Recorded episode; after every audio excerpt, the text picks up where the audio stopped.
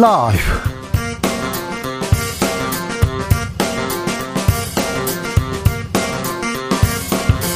2023년 7월 5일 수요일입니다. 안녕하십니까. 주진우입니다. 북한 김정은 국무위원장이 자리에 오른 지 7년이 됐습니다. 그런데요, 최근 북한 우리 손은 뿌리치고 일본과는 은밀하게 만남 이어간다고 합니다. 김정은 정권 타도를 외친 김영호 통일부 장관 내정자 남북관계에 어떤 영향을 미칠지도 물어보겠습니다. 정세현 전 통일부 장관과 함께합니다. 후쿠시마 오염수 방류 계획 국제 안전 기준에 부합한다. 국제 원자력 기구 포괄 보고서를 두고 정치권 엇갈립니다. 국민의힘 겸허히 받아들여야 한다. 더불어민주당은 깡통 보고서라는 비판 이어갑니다. 오염수를 둘러싼 정치권 공방 그 끝은 어딜까요? 그래서 어디까지 갈까요? 김성태 국민의힘 의장과 이야기 나눠봅니다. 윤석열 대통령 이권 카르텔 타파하라 킬러 규제 제거하라 또 한 번 강조했습니다. 야권에서는 김건희 여사 일가 위한 고속도로 변경 의혹이 진짜 이권 카르텔이다 이렇게 맞서는데요. 공동 혁신 구역에서 살펴보겠습니다. 나비처럼 날아 벌처럼 쏜다. 여기는 주진우 라이브입니다. 오늘도 자중차에 겸손하고 진정성 있게 여러분과 함께 하겠습니다. 온라인에 올라있던 과거 사진 영상들 지금 보면 손발 오그라들어요 이렇게 얘기한다고 지우고 싶어요. 지우는 서비스가 시작됐습니다. 실제로 시작됐습니다. 그리고 아, 내 영상을 모르는 사람이 막 올리는데, 그리고 또 은밀한 영상을 막 올리는데, 이거 빨리 좀 경찰이 지워주셔야 되는데, 방통위에서 좀 지워줘야 되는데, 왜 이런 부분은 이렇게 더디게 갈까, 이런 생각도 합니다. 과거, 지우고 싶은 과거 있잖아요. 지우고 싶은 흑역사들 있지 않습니까? 아, 내가 왜 그때 그런 그 얘기를 했을까? 아, 그때 내가 왜 손을 잡았을까? 막 그런 거 있잖아요. 흑우 후회합니다. 평생 후회합니다. 자, 어떤 흑역사 지우고 싶은지 한번 얘기해 주십시오. 문자는 샵 9730 짧은 문자 50원 긴 문자는 100원입니다. 콩으로 보내시면 무료입니다. 그리고 청취율 조사 기간입니다. 아, 국민을 위해서 정성을 다하는 그런 방송 되겠습니다. 그런데 아유, KBS 관련돼서는 요즘 걱정 걱정이 많지요. 네. 언론 관련해서 걱정이 많습니다. 네. 자, 하지만 주진우 라이브는 여러분만 믿고 진실의 편에서 정의의 편에서 약자의 편에서 오늘도 힘차게 가 보겠습니다. 그럼 주진우 라이브 시작하겠습니다.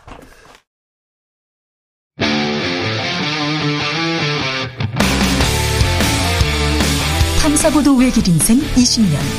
주 기자가 제일 싫어하는 것은? 세상에서 비리와 부리가 사라지는 그날까지. 오늘도 흔들림 없이 주진우 라이브와 함께.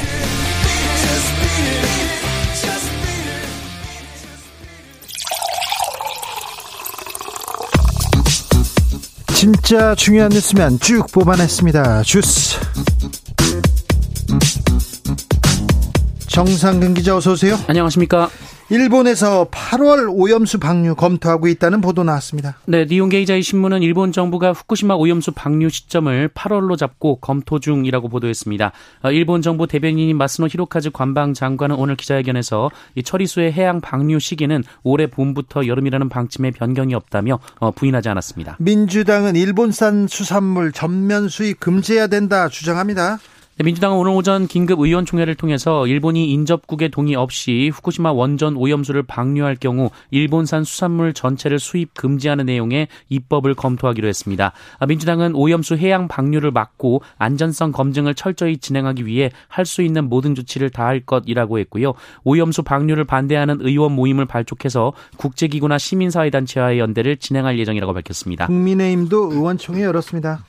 네, 국민의 의원총회에서 윤재호 원내대표는 기간이 문제가 아니라 우리 국민들이 안심할 때까지 후쿠시마산 수산물 수입을 하지 않겠다는 것이 당과 정부의 확고한 입장이라고 밝혔습니다.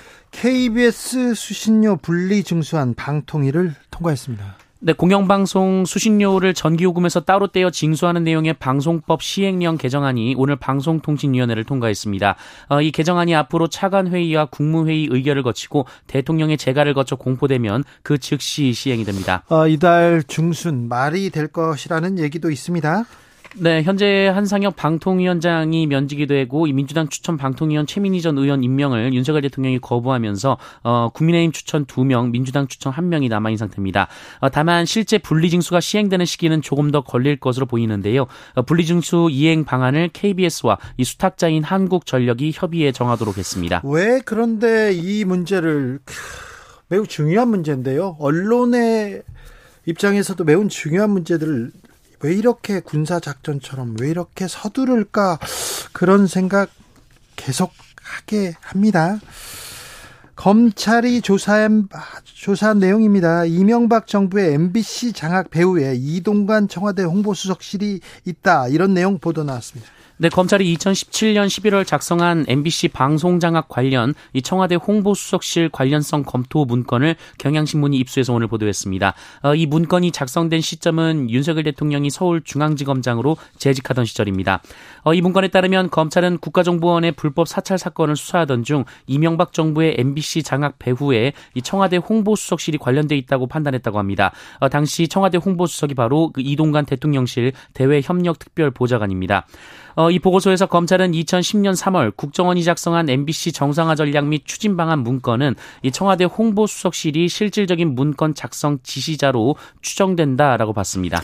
정부의 비판적인 언론사 광고 통제해야 된다 이런 의혹도 있습니다. 네, 경향신문은 또한 이동관 특보가 청와대 홍보수석으로 재직할 당시 국정원 직원에게 진보 성향 특정 일간지의 광고 수주 동향 및 견제 방안을 알아보라라는 지시를 내렸다고 보도했습니다. 경향신문 했습니다. 네, 어, 당시 청와대 홍보수석실에 파견된 국정원 직원이 어, 언론 비서관 행정관으로부터 이 담배 피는 장소나 복도에서 이 같은 비공식적인 지시를 전달받았다 어, 이런 진술을 했다고 하고요. 어, 이에 나중에 발각되면 책임질 것이냐라고 항의를 했다고 합니다.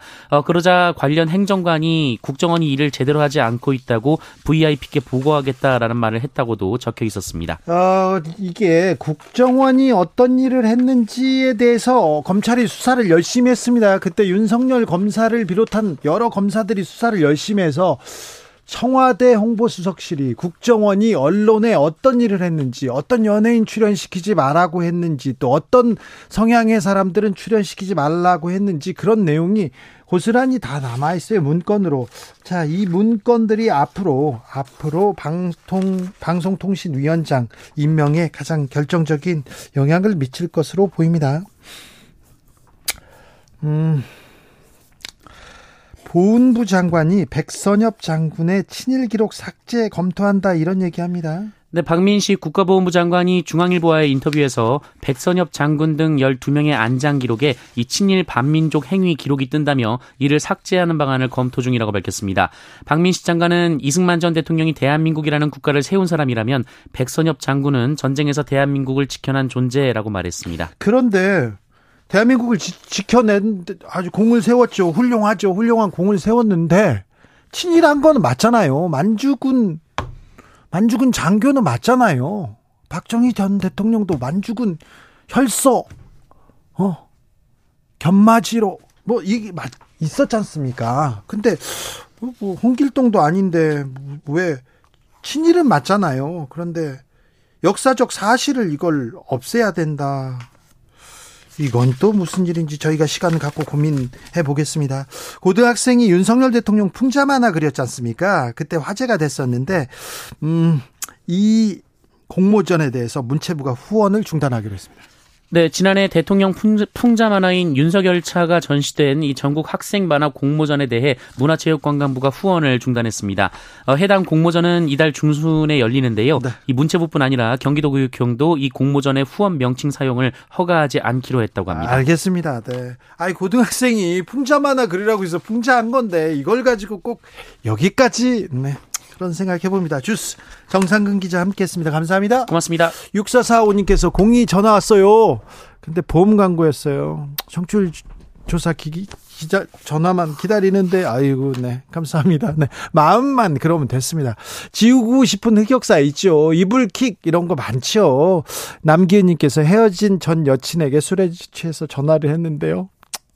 그날 집에 와서 이불 키라고 얼마나 했는지 모르겠어요. 네. 3123님, 최근에 복구된 싸이월드 들어갔어요. 20년 전에 썼던 일기가 있더라고요. 찬찬히 보는데 간지러워서 혼났습니다. 그 시절 들판에 외로운 늑대가 저였습니다. 외로운 늑대 저기도 많습니다. 그러니까 걱정하지 마세요. 이런 거 다, 다 그래요.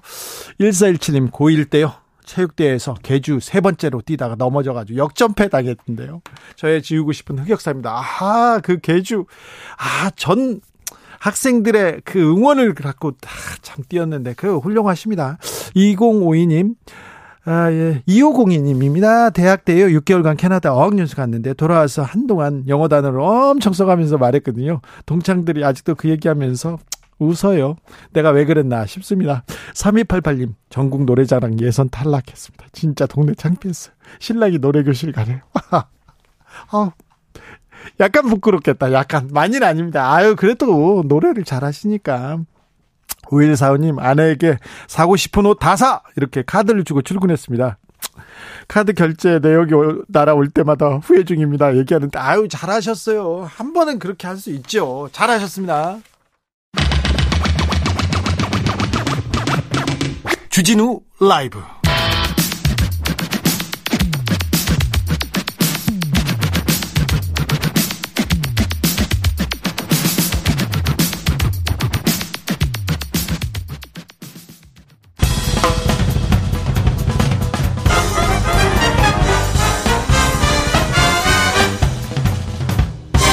훅 인터뷰. 모두를 위한 모두를 향한 모두의 궁금증 훅 인터뷰. 통일부 북한 지원부 안 된다. 윤석열 대통령이 통일부 변화 주문했습니다. 그런데 김영호 통일부 장관 내정자 김정은 타도를 외치던 분인데 이런 분이 왔는데 앞으로 남북 관계에는 어떤 영향을 미칠지 좀 두루두루 모시겠습니다. 물어보겠습니다. 장, 정세현 전 통일부 장관 모셨습니다. 예. 네. 얼마입니다. 네. 건강은 어떠신지요? 보다시피 그 건강 좋습니다. 네, 좋아 보이세요. 아, 내가 맨발 걷기를 하루에 3시간씩 네. 황토길을 걸는데 좋아야지 그럼. 그러면 예. 여자친구만 만나시면 될 것 같아요. 뭐라고? 장관님, 멀쩡한 마누라 두고 왜 여자친구를 만나? 아니 그냥 뭐, 그냥 뭐 제가 뭐 그럼 못 써. 네, 알겠습니다. 장관님, 예. 요즘 고민이 뭡니까, 장관님은? 고민? 네. 내가 통일부에 77년에 들어가서 예. 거기서 계단 밟아가지고 뭐 대통령 통일비서관 그다음에 그렇죠. 또그 통일부 차관 장관 뭐다 어, 거쳐가면서 일을 하- 했던 사람으로서 네.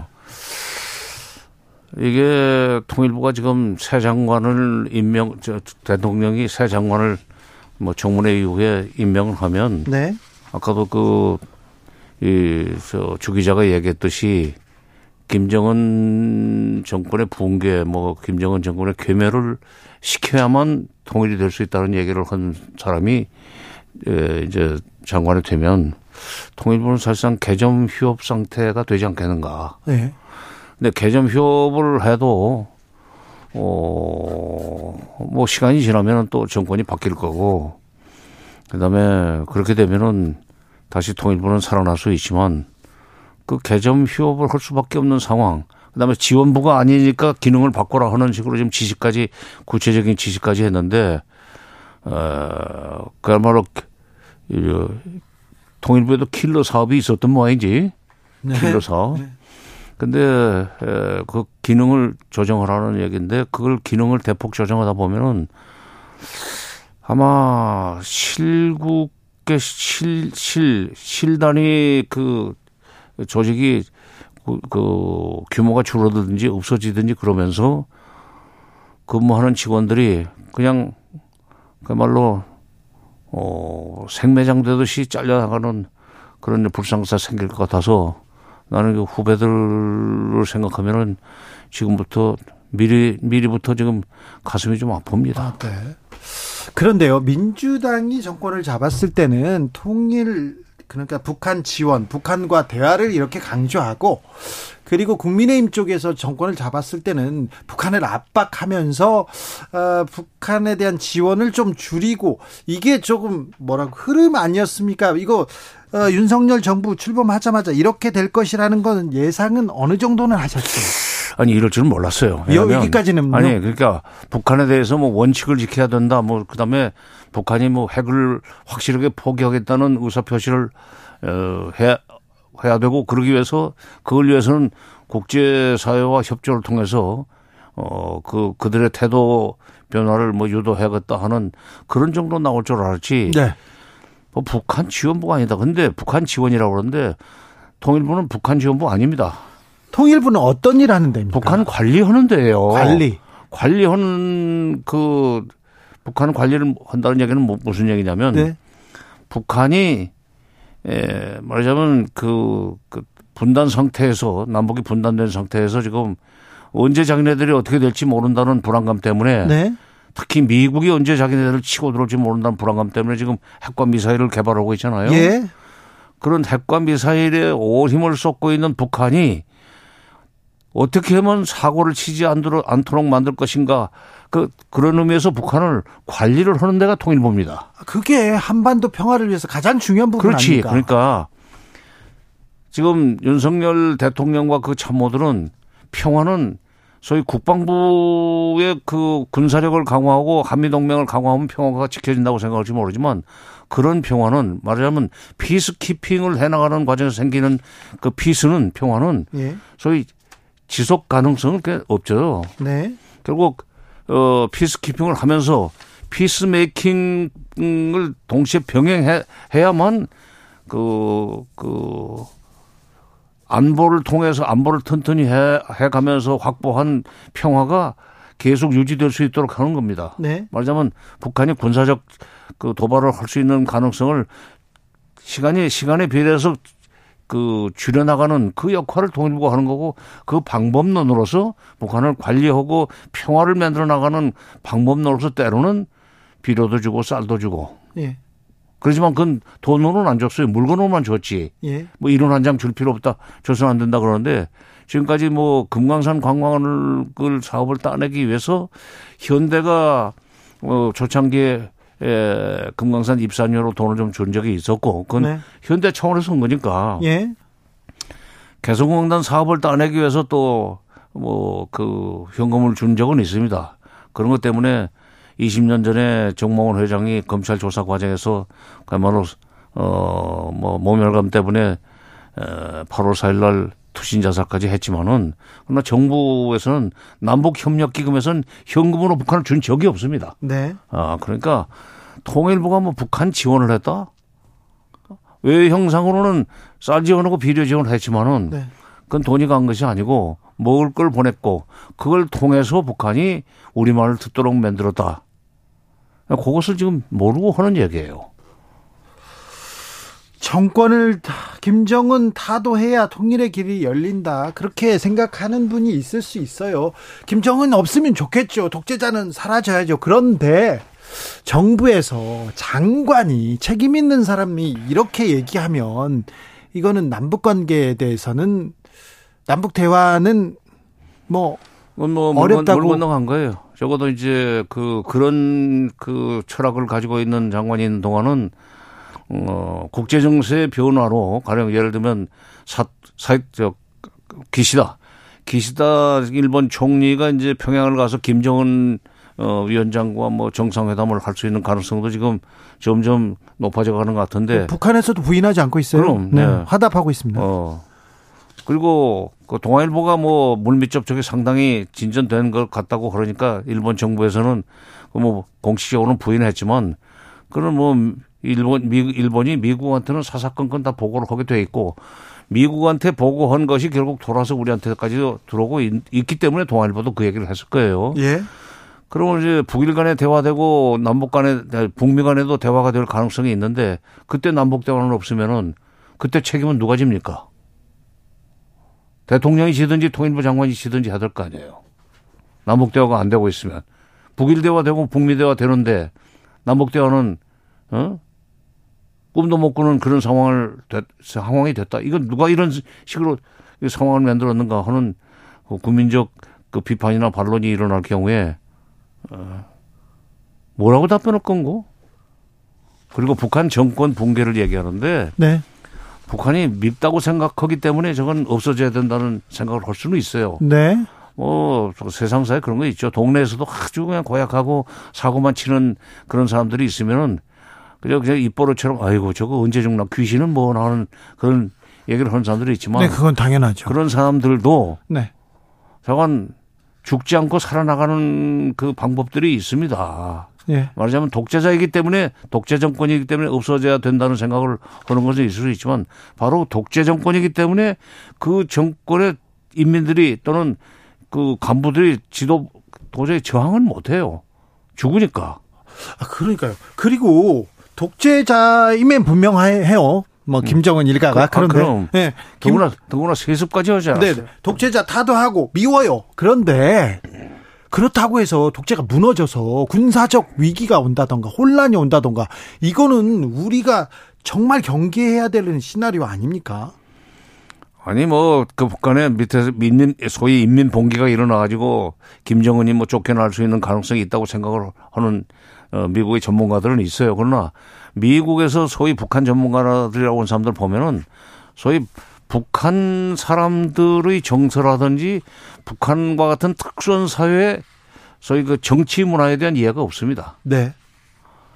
말하자면 자유민주주의적 그 틀, 그 프레임 속에서 전혀 자유민주주의와는 반대되는 그 생활을 하고 있는 사회의 그 어떤 메커니즘을 어떻게 이해를 하겠어요. 예. 그러니까 결국 미국, 미국의 전문가들이 먼저 이제 북한 붕괴론을 내세우기 시작했는데 80년대 말 90년대 초부터 그러니까 미국적 프레임에서 보면은 붕괴가 마땅하지만은 그러나 북한식 프레임에서 보면은 그런 문제점에도 불구하고 그 체제는 쩔룩거리면서도 그걸 걸어가게 돼 있습니다.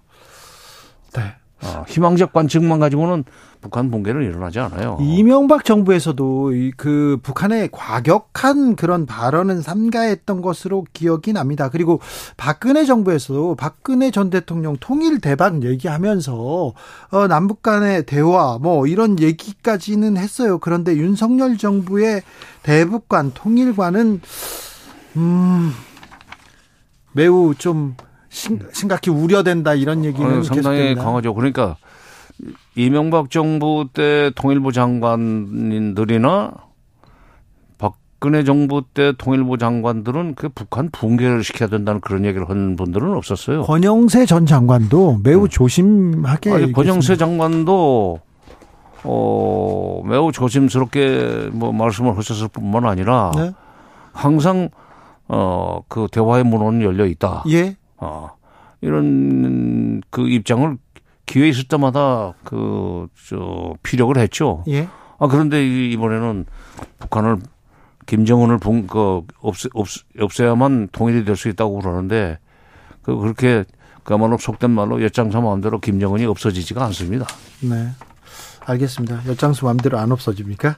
음. 어, 아무튼 통일부 장관 내정자요 후보자 이분께서는요 어, 비핵화 공동선언이 남한한테 우리한테 오히려 족쇄로 작용할 수 있다 이런 얘기도 했고요. 어? 그 얘기했습니다. 비핵화 공동선이 우리한테 족쇄를 채웠다고? 네, 네. 아, 물론 그, 핵 그 개발. 91년 12월 30일 날 네. 그 체결된 한반도 비핵화 공동선언은 사실 미국이 우리한테 그 족, 족쇄를 채운 측면이 있어요. 예. 비핵 발원칙이라는 거는 북한한테 북한이 핵을 개발하지 못하도록 묶기 위해서는 남한도 어, 핵을 개발하지 못하도록 묶어야 됐다는, 되겠다는 생각을 한 적은 있었는데 그러나 이제 그 이후에 예, 한국 정부는 어쨌건 한반도 비핵화 공동선언을 그 확실하게 지키면서 북한이 핵으로 핵 개발로 나가지 못하도록 어 만들기 위해서 미국과 긴밀하게 협력을 했고 우리는 착실하게 에 그 비핵 8원칙을 지켰는데 네. 지금 와서는 깨겠다는 건가요, 그럼? 아, 그 윤석열 정부에 파기할 것을 촉구하기도 했습니다. 장관 후보자가. 교수 시절에 네. 어, 정부에 들어오면 좀 다를 거예요. 달라져야죠. 이렇게 얘기하시면 안 되죠. 6.15 공동선언은 북한에 노란한 것이다. 이런 주장도 했습니다. 그러면은 그러면 노태우 정부 시절에 저게는 종리 간에 세계는 남북 기본합의서 91년 12월 말에 만든 거. 그다음에 또 박정희 정부 시절에 뭐 보수 정권 시절에 시절엔 박정희 정권 시절에 72년 7월 4일 날 나온 7사 공동 성명 다 북한에 논, 논란한 것이지 그럼. 아, 응?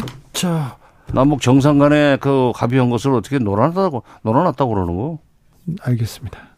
김정은 국무위원장 건강 이상설이 조금 계속됩니다. 계속 나오는데 어떻게 보십니까 이 뉴스는? 글쎄, 그 좀 너무 좀 뚱뚱해서 여러 가지 성인병을 가지고 있을 가능성은 있으나 그러나 이제 뭐 어, 그것 때문에 어, 굉장히 조심은 할 거예요.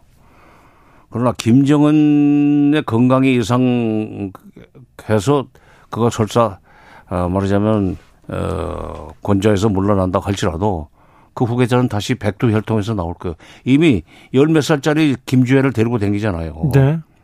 야. 아, 고종이 임금 될 때가 12살이요? 네. 알겠습니다. 아니, 섭정만 잘 두면은 네. 얼마든지 이 김일성 가게가 최고 지도자로 그 역할을 하고 하면서 실질적으로 다 돌아가게 돼 있지. 네. 그러니까 김정은이 죽는다고 그래서 김정은이가 건조해서 건강 때문에 주- 뭐 사라진다. 그런다고 해서 북한 정권이 무너지는 건 아니에요. 뚱뚱하긴 한데 또 크게 건강에 문제가 있는 것 같지도 않아요. 어떻게 하라고 그건 또. 아, 얼굴 보면 뭐 그렇게 예? 잘 먹고 있던데요, 뭐. 근데 이런데 막 얼굴에 뭐가 이- 저 나고 하는 거 보면 지난번에 당 중앙위원회 전원회 때 보면은 네. 그 얼굴 그 동영상을 좀 크로즈업 시켜서 보니까 예. 어, 속병은 많은 것 같더구만. 속병이. 음, 네. 그래서 여드름 같은 거 많이 났더라고요. 그 나이에. 예. 저도 납니다, 요새도. 저 음.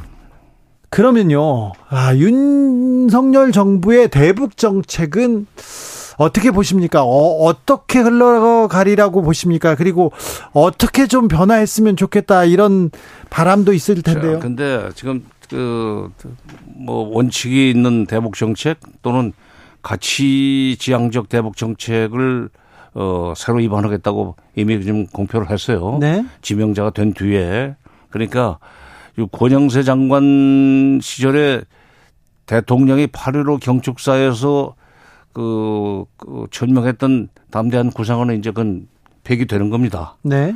담대한 구상은 폐기되고 새 대북 정책이 나올 텐데 그런데 이제 가치 지향적이다 그다음에 원칙이 있는 대북 정책을 하겠다는 얘기는 결국 인권 문제를 거론하겠다는 얘기예요. 네.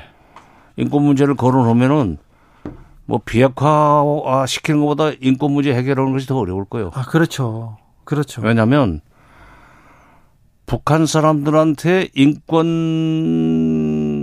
개념이 없어요. 네. 북한 주민들한테는 네. 인권이라는 단어가 없어. 인권이라는 단어를 몰라요. 무슨 인권이 뭡니까? 하는 식으로 질문을 해요. 예. 그러면서 오히려 이제 그 북한 지도부나 노동당에서는 뭐냐면 은 바깥에서 이제 인권 가지고 인권 개선하라고 압력을 넣으면 인권보다도 그 국권이 우선돼야 된다. 일제 일제 36년 동안 우리가 국권을 상실했기 때문에 일본한테 그렇게 식민지 탄압을 받았고 그때 조선 사람들은 정말 인간 이하의 취급을 받았다. 인권이 없었다. 국권이 없기 때문에 지금 근데 우리는 국권을 위협받고 있다. 북한 얘기입니다. 미국을 비롯한 또 남한의 그, 그, 저기 무슨, 어, 그, 어, 마음에 안 들면 이제 괴뢰 집단이라고 그러지. 예. 그들 때문에 우리가 국권을 위협받고 있는데, 에, 국권부터 우선 수호를 해야 된다는 식으로 받아치면서 또이 북한 인민들한테 이제 주, 저 북한 주민들한테 가끔 이제 뭐 사람이 사람답게 살아야 되는 거 아니냐. 그런 식으로 좀 은근히 떠 보면은 아니 지금 우리가 지금 세상에 부름 없이 살고 있지 않습니까? 그게 잘못된 정치 사상 교육 때문에 그런데 네. 아니 뭐 수령님께서 장군님께서 이 위원장님께서 다 인민들을 위해서 미리 알아서 이렇게 다 해주는데 무슨 우리가 무슨 불만이 있습니까? 그대로 따라가기만 하면 되죠. 이런 세상에다 대고 인권을 개선하라는 식으로 얘기를 하면 그거 진짜 그 귀등으로도 안 들어요. 네. 오히려 이제 그것 때문에 긴장만 더 고조돼요. 네. 비핵화 하라고 하는 요구보다도 인권 개선을 하라고 하는 요구는 바로 밑으로부터의 체제 붕괴를 유도하려고 그러는 걸로 받아들이기 때문에 반발이 더 클 겁니다. 미국과 일본에서도 계속 인권을 무기로 북한을 계속 이렇게 비판했기 때문에 또 이 얘기가 나오면 움츠러드는 것도 또좀 이해할 만한 대목이기도 합니다. 그런데요, 음. 북한하고 일본하고는 접촉 잦아진 거 분명한 것 같습니다. 그런데 현정은 현대 회장 이렇게 방북을 또 또 이렇게 뿌리칠 이유는 뭐였을까요? 왜안 아. 만나줬을까요? 그러니까 실제로 이제 그 방북 신청을 하겠다는 의사 표시만 네. 했죠 언론에다가. 네. 그다음에 통일부에다가 이제 신고만 하고 그리고 정식으로 북한 아, 조선 태평화위원회에다가 연락도 안 했어요. 안 했어요? 어, 안 했지. 하기 전에 외무성 국장이 나서 가지고 남쪽에 어떤 인사도 북쪽에 들어올 수가 없다. 네. 미리 단호하게 선을 단호하게 선을 그어버렸단 말이야. 네. 말하자면 차단 막을 친 정도 아니라 차단 장벽을 쌓는데 네. 그건 뭐냐면은 지금 윤석열 대통령이 29일 날 자유총연맹 그 창립기념 대회에 가서 연설을 하면서 네. 소위 그 무슨 반국가 단체들이 종전선언을 무슨 노래 부르고 다녔다느니 예. 그러면서 문재인 정권을 지금 반국가 단체로 지금 규정을 했고 반국가 세력 어, 세력 그다음에 세력이지 그렇지 단체보다 그리고 지금 장관 29일 날 발표됐나요 장관 후보자가 김정은을 결국 그, 그 없애야만 통일이 된다는 식으로 얘기를 하는 거 보고 아 적어도 윤석열 정부 윤석열 대통령과 김영호 장관이 에, 직에 있는 동안은 남북 대화는 없다. 그리고 남북 교류 협력 사업도 어, 꿈도 꾸지 마라. 그런 의미에서 이제 너희들과는 남한과는 저희 9, 9, 91년 12월 달에 체결된 남북 기본합에서 규정한 저희 남과 북은 어, 국가 대 국가의 관계가 아니라 네. 통일을 지향하는 과정에서 잠정적으로 형성된 특수관계라는 민족 내부 특수관계의 그 입장을 버리고 네. 국가 대 국가의 관계로 이제 넘어가자는 그런 어, 선언이었습니다. 그래서 앞으로 북한 가려면은 비자 받으라는 얘기요. 아이고 남북은 만나야 되는데 북한을 위해서가 아니라 우리를 위해서도 바로 그거예요. 예, 평화는 정착돼야 북한을 되는데. 북한을 위해서가 아니라 우리를 위해서 우리 우리를 위해서 북한을 끌어안아야 돼요. 관리를 해야 돼요. 네. 그걸 지원한다고 해서 그 그런 짓 하지 말라는 식으로 하면은 그 어떻게 합니까? 남과 북이 좀 긴장을 완화하고 평화로 나가면 우리의 국력이 그만큼 세질 텐데 국방비를 조금만 줄이면 우리 미래 세대에게 부담이 그만큼 줄어들 텐데 아 걱정은 아니 통합니다. 김영삼 대통령도 네. 그, 그 야당 정치인 출신이고 그렇지만은 그 양반은 이제 기본적으로 보수 보수적인 대통령이었었어요. 네. 내가 이제 그 밑에서 비서관도 했는데 네. 그 김영삼 대통령도 네. 북한에 대해서 원칙 있는 정책을 추진하려고 애를 많이 썼어요. 네. 어, 호락호락하게 넘어가는 분이 아니니까. 그러나 북한이 그때 95년에 식량난을 호소하고 나서니까 일본이 지원했죠. 50, 우리가 먼저 지원을 했지. 네, 지원했죠. 어, 그건 뭐냐? 동포가 굶어 죽는 것을 눈 뜨고 볼 수는 없다. 알겠습니다. 네. 그 얘기는요. 다음 시간 좀 길게 하겠습니다. 그래요? 예. 동포죠. 우리는 한, 한 언어를 쓰는 같은 민족이죠. 형제죠. 우리가 도울 수 있으면 도와야죠. 글쎄 동포로 관리를 해야 되는데. 그러게요. 그 관리는 다음 시간에 하겠습니다. 정세현 전 통일부 장관이었습니다. 장관님 감사합니다. 예. 조심히 가세요. 음. 감사합니다. 네. 교통정보센터 다녀오겠습니다. 정현정 씨. 이것이 혁신이다. 여야를 내려놓고 관습을 떼버리고 혁신을 외쳐봅시다. 다시 만난 정치 공동 혁신구역. 주진우 라이브가 지정했습니다. 여야 혁신위원장 세 분 모셨습니다. 소개하겠습니다. 안녕하세요. 국민의힘 김용태입니다. 안녕하세요. 정의당 류호정입니다. 네, 안녕하세요. 기본소득당 용혜인입니다. 자, 우리 류호정 의원은요, 문신 얘기 말고도, 배꼽티 얘기 말고도 얼마나 할 얘기 많아요. 얼마나 좋은 일 많이 하는데, 다 배꼽티 얘기만 하네. 그래서 그죠? 속상하죠. 그래도 뭐 사진이 멋있게 나와서요. 아, 괜찮습니다. 아, 다행이에요. 네. 그좀 네. 보도가 거기에 집중되는데 그래도 어 퀴어 축제 이게 뭐지 이렇게 어, 사람들이 관심도 갖고 다시 생각해보는 음. 그런 음, 그런 시간이... 시간은 됐어요. 그런데 좀 류호정 의원은 조금 뭐 안타까운 면도 있었을 거예요. 사실 뭐 저희 저희 의원실의 정책 메인 보좌관님은 네. 노무사입니다. 사실 네. 제가 발의한 법안의 절반은 노동 뭐인데 네.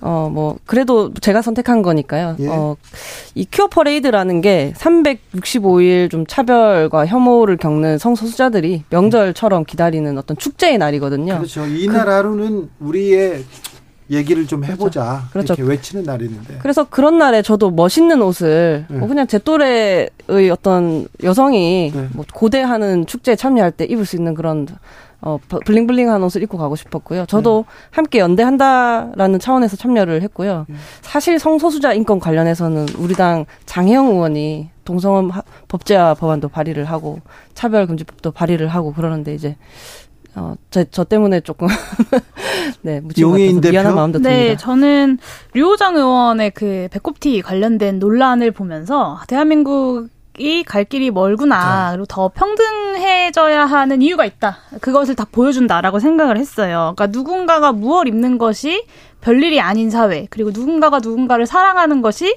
별일이 아닌 사회가 어, 우리가 지향해야 될 어, 대한민국의 모습인데 류호정 의원이 입었던 그 옷이 논란이 되는 걸 보면서 아직 우리가 다른 사람의 모습을 있는 그대로 받아들인다는 것이 조금은 낯선 일이구나라는 생각을 했습니다. 그래서 좀 더 나아간 사회를 만들기 위해 정치가 해야 될 일이 많겠다. 뭐 이런 고민들을 좀 했습니다.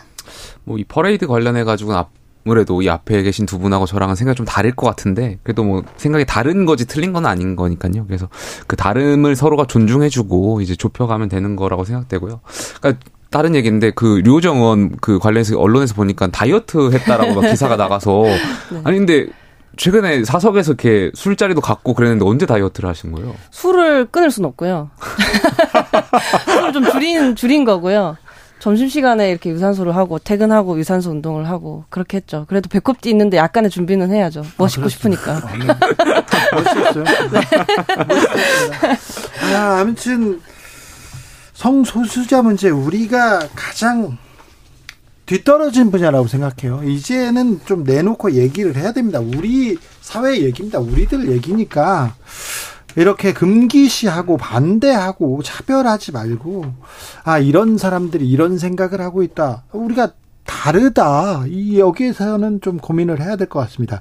그런데 김용태 최고는 최경환 전 부총리랑 밥을 먹었어요. 예, 예. 네. 뭐 크게 확대 해석할 필요는 없으실 것 같고요. 뭐. 아, 그 지금 보면 참 윤핵관 빼고 친박 윤핵관 주변이 다 친 어, 이명박이네 그러면서 친박계 그리고 친 이준석계 모여가지고 이거 회동하는 거 보면 아, 신당 나오는 거 아니냐 이런 얘기도 나와요. 아니, 뭐 그런 얘기 전혀 안 했고요. 물론 이제 많은 전문가들의 평론가분들이 소설을 쓰고 계신데 네. 뭐 어쨌든 소설도 현실에 기반해서 말씀하시는 거니까 네, 밥을 소설의 끝은 했죠.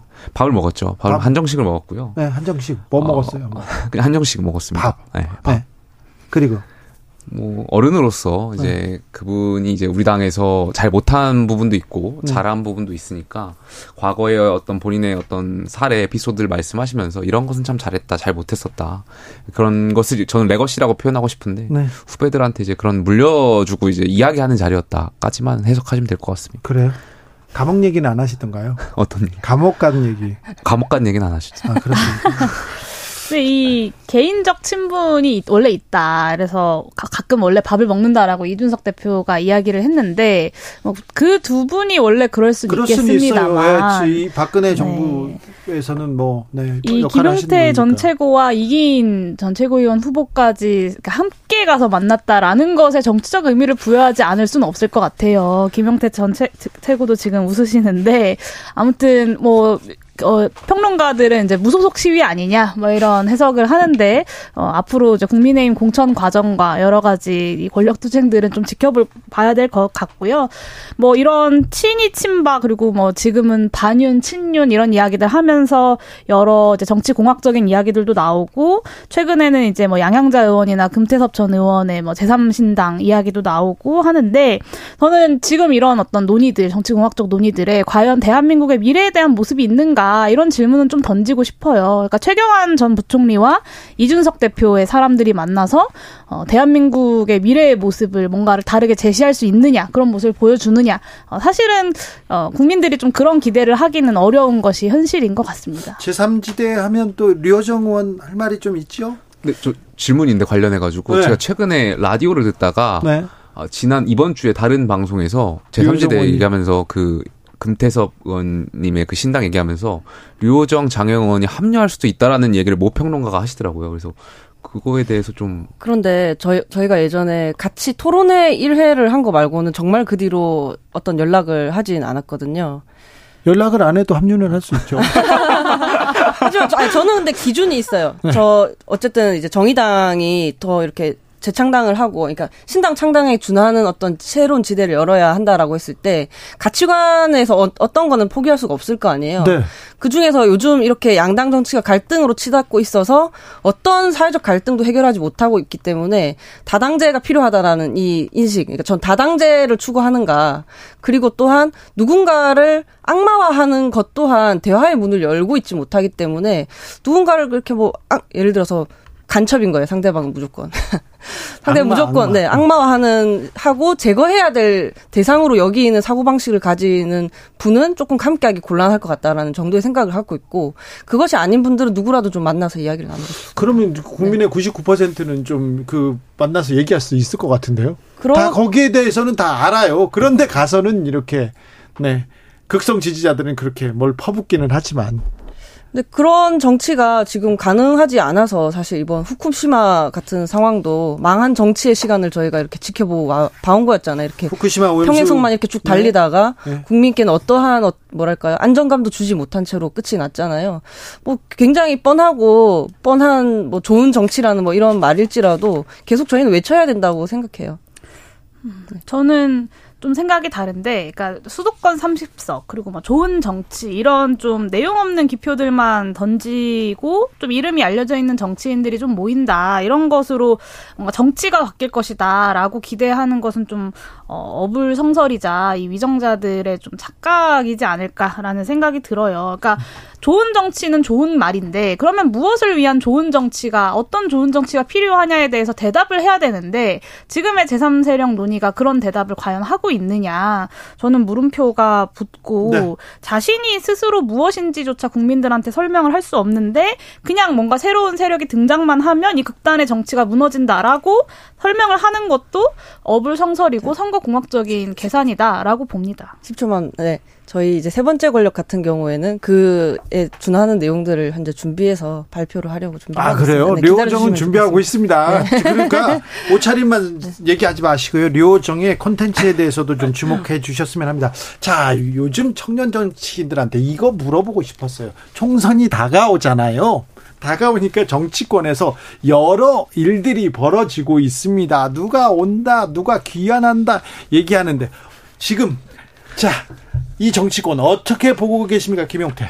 그러니까 뭐 일각에서 이제 올드보이의 기환이라고 이제 표현하는 것 같은데 네. 글쎄요 저는 올드보이에도 급이 있다라고 생각합니다. 네. 다 이렇게 도매급으로 하나로 뭉뚱그려 가지고 평가하기는 좀 그렇다고 보고요. 왜냐하면 그 올드보이들 중에도 잘못한 부분에 있어서는 반성하고 본인이 무엇을 잘못했는지 이제 깨닫고 다시 국민들께 어떤 역할, 본인의 사명을 다하려고 하시는 분이 있는가 반면 최경환 전 장관 아, 얘기하시려고요? 제가 그렇게 말씀하면 또 밥 한 번 얻어먹고 와가지고 제가 아, 너무 그렇죠. 그렇게 네, 네, 말씀하시는 꼭 그런 것처럼 그분을. 염두한 게 아니라 그런 반면 본인이 뭘 잘못했는지도 모르고 아직도 뻔뻔하게 이제 계속해서 나가시는 분들이 있다 보니까 약간 뭉뚱그려서 평가하기는 좀 어려울 것 같고요. 다만 저는 이 모든 걸 결국에는 유권자들이 평가해야 될 부분이라고 생각해요. 우리가 민주주의가 나아가야 되는 것은 어떤 후보가 잘못이 있고 선출직에 대해서 잘못이 있고 없고에 대한 판단은 오로지 유권자의 몫이다. 이렇게 네. 말씀을 좀 자, 드리고 싶습니다. 뭉뚱거리지 말고 누가 잘못을 했는데 누가 반성을 안 하고 누가 뭐라고 했는데요. 아니 뭐 그렇게 또 오늘 이렇게 또 자, 류호정? 어, 설마 밥한 끼에 넘어갔겠습니까? 아니, 그럴 사람이 아니에요. 김용태는 그럴 사람이 아니에요.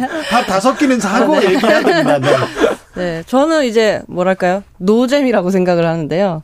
올드보이는 old 하잖아요. 그리고 정치권에서 물러났다가 다시 돌아오니까 귀환이라는 말까지 이렇게 쓰는데 우병우나 뭐 최경 최경환님 같은 이런 분들을 이렇게 받아들여도 되는가 하는 생각이 들었어요. 왜냐하면 이 특히 이제 범죄를 저질러서 감옥에 갔다 온 사람을 이렇게 환대하는 경우는 아 재벌 재벌 말고는 없는 거 아닌가 하는 생각도 좀 들고 정치 시작하기 전에는 전의 정권은 그렇게 문제를 삼는데 정치하는 중에 생긴 정권을 쉽게 털어버릴 수 있는 건가 하는 생각이 좀 들더라고요. 맞아요. 그 점도 좀 이상하죠. 그리고 올드한 분들이 오면 계속 옛날 얘기만 하게 되잖아요. 우리 나아가야 되는데 옛날 얘기 계속 하게 되잖아요. 네. 네, 저는 그 얘기를 좀 하고 싶어요. 사실 총선을 한 번 하면 그때마다 초선 의원들이 한 절반 정도가 되거든요. 그렇습니다. 그러니까 보통 그렇습니다. 네, 국회의원들이 절반 정도는 물갈이가 된다는 건데 매번 국회는 변하지 않습니다. 사람은 네. 변하는데 국회는 정치는 변하지 않아요. 이 말이 뭐냐면 결국에는 사람이 누가 뭐 다시 돌아오고 복귀하고 새로운 사람이 누가 나타나고 이게 문제가 아니라 대한민국의 어떤 정책과 방향에 대해서 다르게 이야기할 수 있는 다른 세계관을 가진 세력과 정당이 등장해야 된다. 그래야 정치가 바뀐다는 것을 저는 지금까지 21번의 대한민국 총선거가 보여준다고 생각하고 그런 의미에서 이 선거제도 개혁 같이 좀 그럴 수 있는 정치 질서의 개편이 가능한지가 저는 새로운 정치, 뭐 의미 있는 정치 개혁이 가능한지에 좀 어떤 판가름이 되는 자리일 거라고 생각하고 좀 이런 쇄신과 대안 없이 뭐 수도권 30석, 뭐 어디 몇 석 이런 서, 노, 이야기를 하는 선거 공학적 논의로 전락을 하면 저는 윤석열 정부의 이 퇴행에 맞서서 어떤 새로운 변화를 요구하는 국민들의 요구에 부응할 수 없을 거라고 보고 특히 이제 보수 정치인들 사이에서 뭐 올드보이들이 돌아오는 이유에 대해서 좀 생각을 해보면 윤석열 권력에서 밀려나 본 올드보이들이잖아요. 그러니까 저러다 윤석열 정부가 망할 것 같으니까 저기에 가면 내 자리가 좀 있을 수도 있겠다라고 생각하니까 사실은 올드보이들이 그리고 그런 정치의 과정에서 그, 그, 범죄를 저질렀던 이들이 복귀하는 것 아니겠습니까? 그래서 저는 이런 때인 만큼 더 정치 개혁과 선거제도 개혁 그리고 새로운 세력의 등장이 더 중요하다고 생각합니다. 그런데 그 용인 의원님 말씀에 그 한 가지 제가 반론을 제기할 게 올드보이가 국내에 많지 않습니다. 민주당이 더 많죠. 민주당의 뭐 천정배 의원부터 시작해가지고 정동영, 뭐 이낙연, 뭐 등등등등 조국, 추미애 훨씬 많거든요. 왜냐면 이 얘기를 왜 하냐면 최근에 기자분들하고 이제 얘기를 하다가 올드보이에 관련해서 얘기를 하다가 국민의힘에서 뭐 최경환 부총리나 우병우 전 수석이나 혹시 이 외에 또 출마하실 과거의 분들 계시냐고 물어봤었는데 뭐, 막, 지금 딱히 생각나신 분이 없어가지고 이제 민주당이 더 많았다라는 것을 한번 좀 상기시켜드리고 싶습니다. 민주당, 뭐, 나이가 많다고 해서 그 경험을 이렇게 탓할 수는 없습니다만은 올드보이에 대해서 왜 좀 거부감을 국민들이 갖고 있는지, 그냥 이름 때문인지, 그건 아닐 텐데 좀 다시 좀 고민해 봐야 될 것 같습니다. 왜 민주당에서는 그러면 올드보이가 왜 많지요? 이거에 대해서도 민주당에서 좀 고민해야 됩니다. 아, 아까 용해인 의원이 지적한 논리 그대로 말입니다. 우리 청년 정치인들은 어제 IAEA 종합보고서 발표 어찌 보셨습니까? 김용태.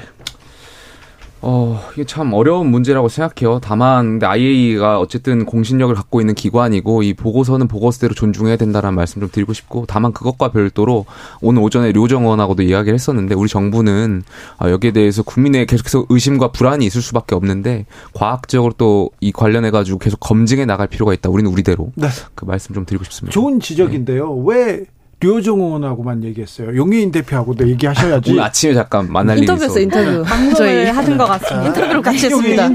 네, 사실 이제 과학적인 것에 대해서 이제 국민의힘이 많이 이야기를 하는데 과학적으로도 문제가 많아요. 그러니까 오염수 방출을 둘러싼 과학적 입장은 사실 정확히 말하면 충돌하고 있는 겁니다. 그러니까 정리가 된 게 아니라 충돌하고 있는 거고 과학적 결론은 아직 알 수 없고 확정되지 않았다. 이런 불안정한 상황에서 대한민국 정부가 국 민들의 불안을 해소하기 위해서 최대한 투명하게 데이터를 제공하고 검증하는 노력들을 하기는커녕 일본 정부의 입장을 그대로 똑같이 이야기하고 있는 이것에 대해서 국민들은 분노하시는 거고 이것은 민주주의 그 자체를 심각하게 훼손하는 거다라고 말씀드릴 수밖에 없고 두 번째는 IAEA의 이 검증이 그럼 정말 객관적이냐 네. 그렇지 않다. 왜냐 이게 처음에 2015년에 일본 핵 과학자가 사무총장으로 있을 당시에 일본한테 처음으로 후쿠시마 오염수 방류를 제한 했다는 거예요. 네. IAEA가 네. 그러니까 방류를 제한한 곳에서 스스로 검증을 한다? 믿을 수 있겠습니까?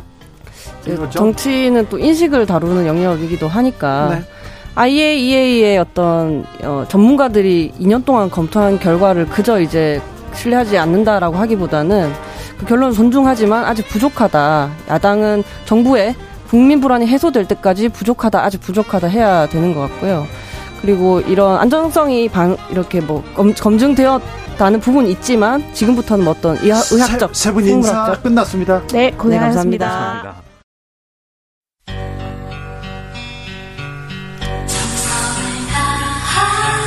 정성을 다하는 국민의 방송 KBS 주진우 라이브 그냥 그렇다고요.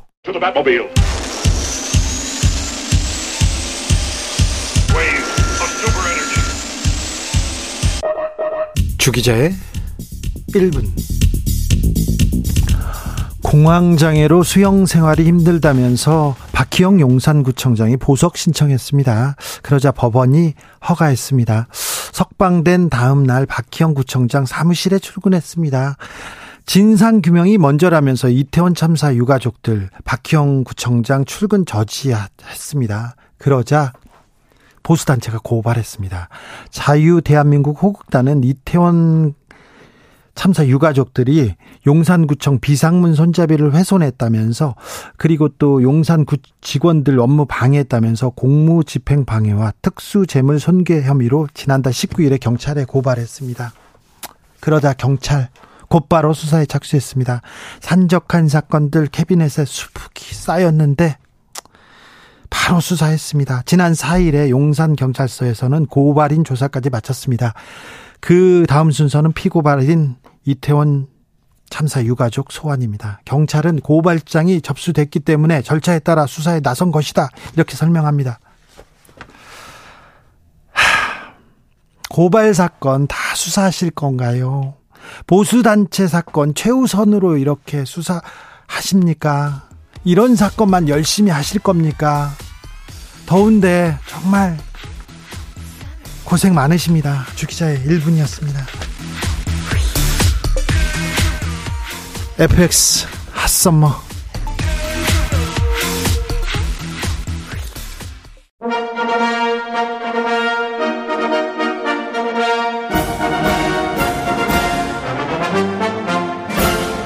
꽉 막힌 우리 정치의 맥과 혀를 시원하게 뚫어드립니다. 정치 일타, 어이구, 일타. 이 얘기 쓰면 안 되는데, 세무조사 받을 수도 있습니다. 김성태 의장이 풀어줍니다. 정치의 맛.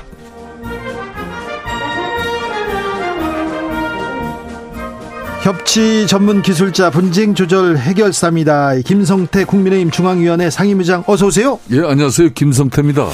김성태 의장님. 예. 자, 이제 IAEA에서 오염수 방류에 대해서 예.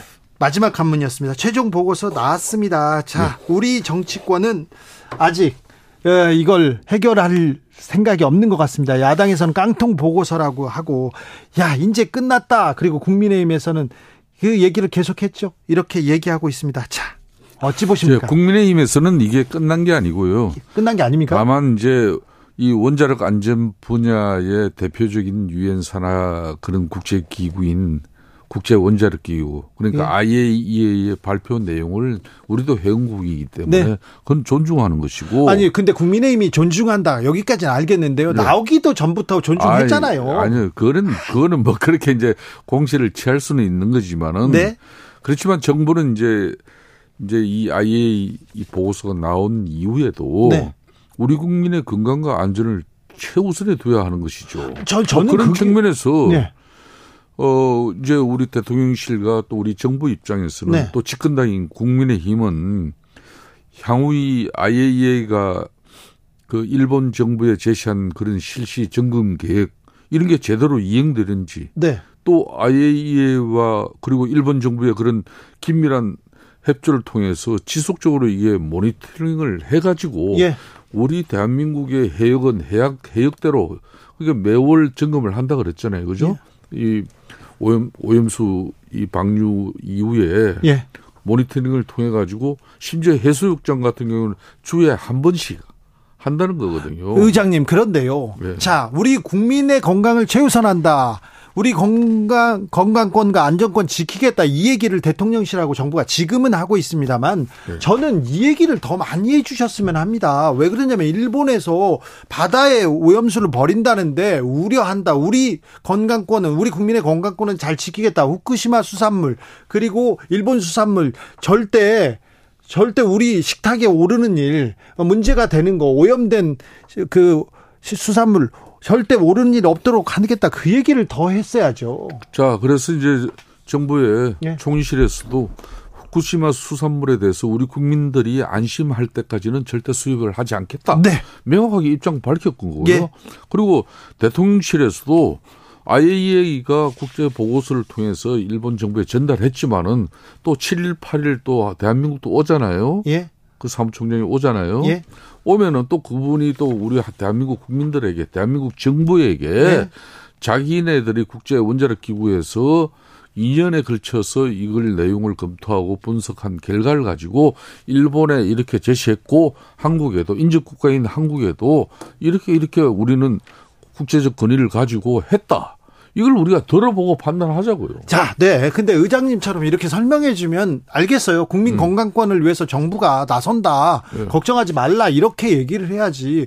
너무 일본 대변인처럼 아, 막 그래, 그러니까 저는 그렇게 할 그런- 필요도 없다 생각해요. 그러면 너무 예. 속상해. 그리고 수족관물을 횟집 수족관물을 왜 먹습니까? 아, 그, 막, 그 부분은, 네.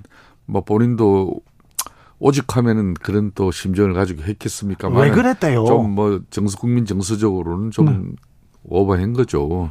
뭐, 그거는 지나가고요. 네, 지나갈까요, 그러니까 이제? 이제, 이제 다음 주에, 네. 그, 북대서양 조약기구, 보통 나토라 그러잖아요. 네. 이 나토 정상회의가, 아, 그러니까, 리투아니아에서 11일, 12일 이틀간 열려요. 네. 이때 이제 기시다 총리하고 윤석열 대통령이 예. 개별 정상회담을 통해서 이 오염수에 대한 설명하는 방안을 일본 정부에서 아마 우리 대한민국 윤석열 대통령에게 예. 할것 같아요. 네. 그래서 그런 저런 또 그리고 IAEA 사무총장에 우리 한국 7, 8일 방문해서 자기네들이 2년에 걸친 이 분석 결과 보고서에 대해서 우리 한국 정부, 우리 한국 국민들이 납득할 수 있는 과학적인 그런 어, 분석 결과를 설명을 하는지 우리가 다 들어보고 자, 들어보고 판단을 국민 하자고요. 건강권, 국민 안전 예. 최우선으로 하겠다. 그럼요. 그건 책임지셔야 됩니다. 어, 당연하죠. 네. 자, 이 얘기는 이렇게 가겠습니다. 예, 방통위에서요. 예. KBS 수신료 분리 징수하니 그거 그냥 왜 이렇게 군사적저처럼 왜 이렇게 빨리 막, 막 어. 밀어붙입니까? 오늘 이제 결정이 났죠. 네.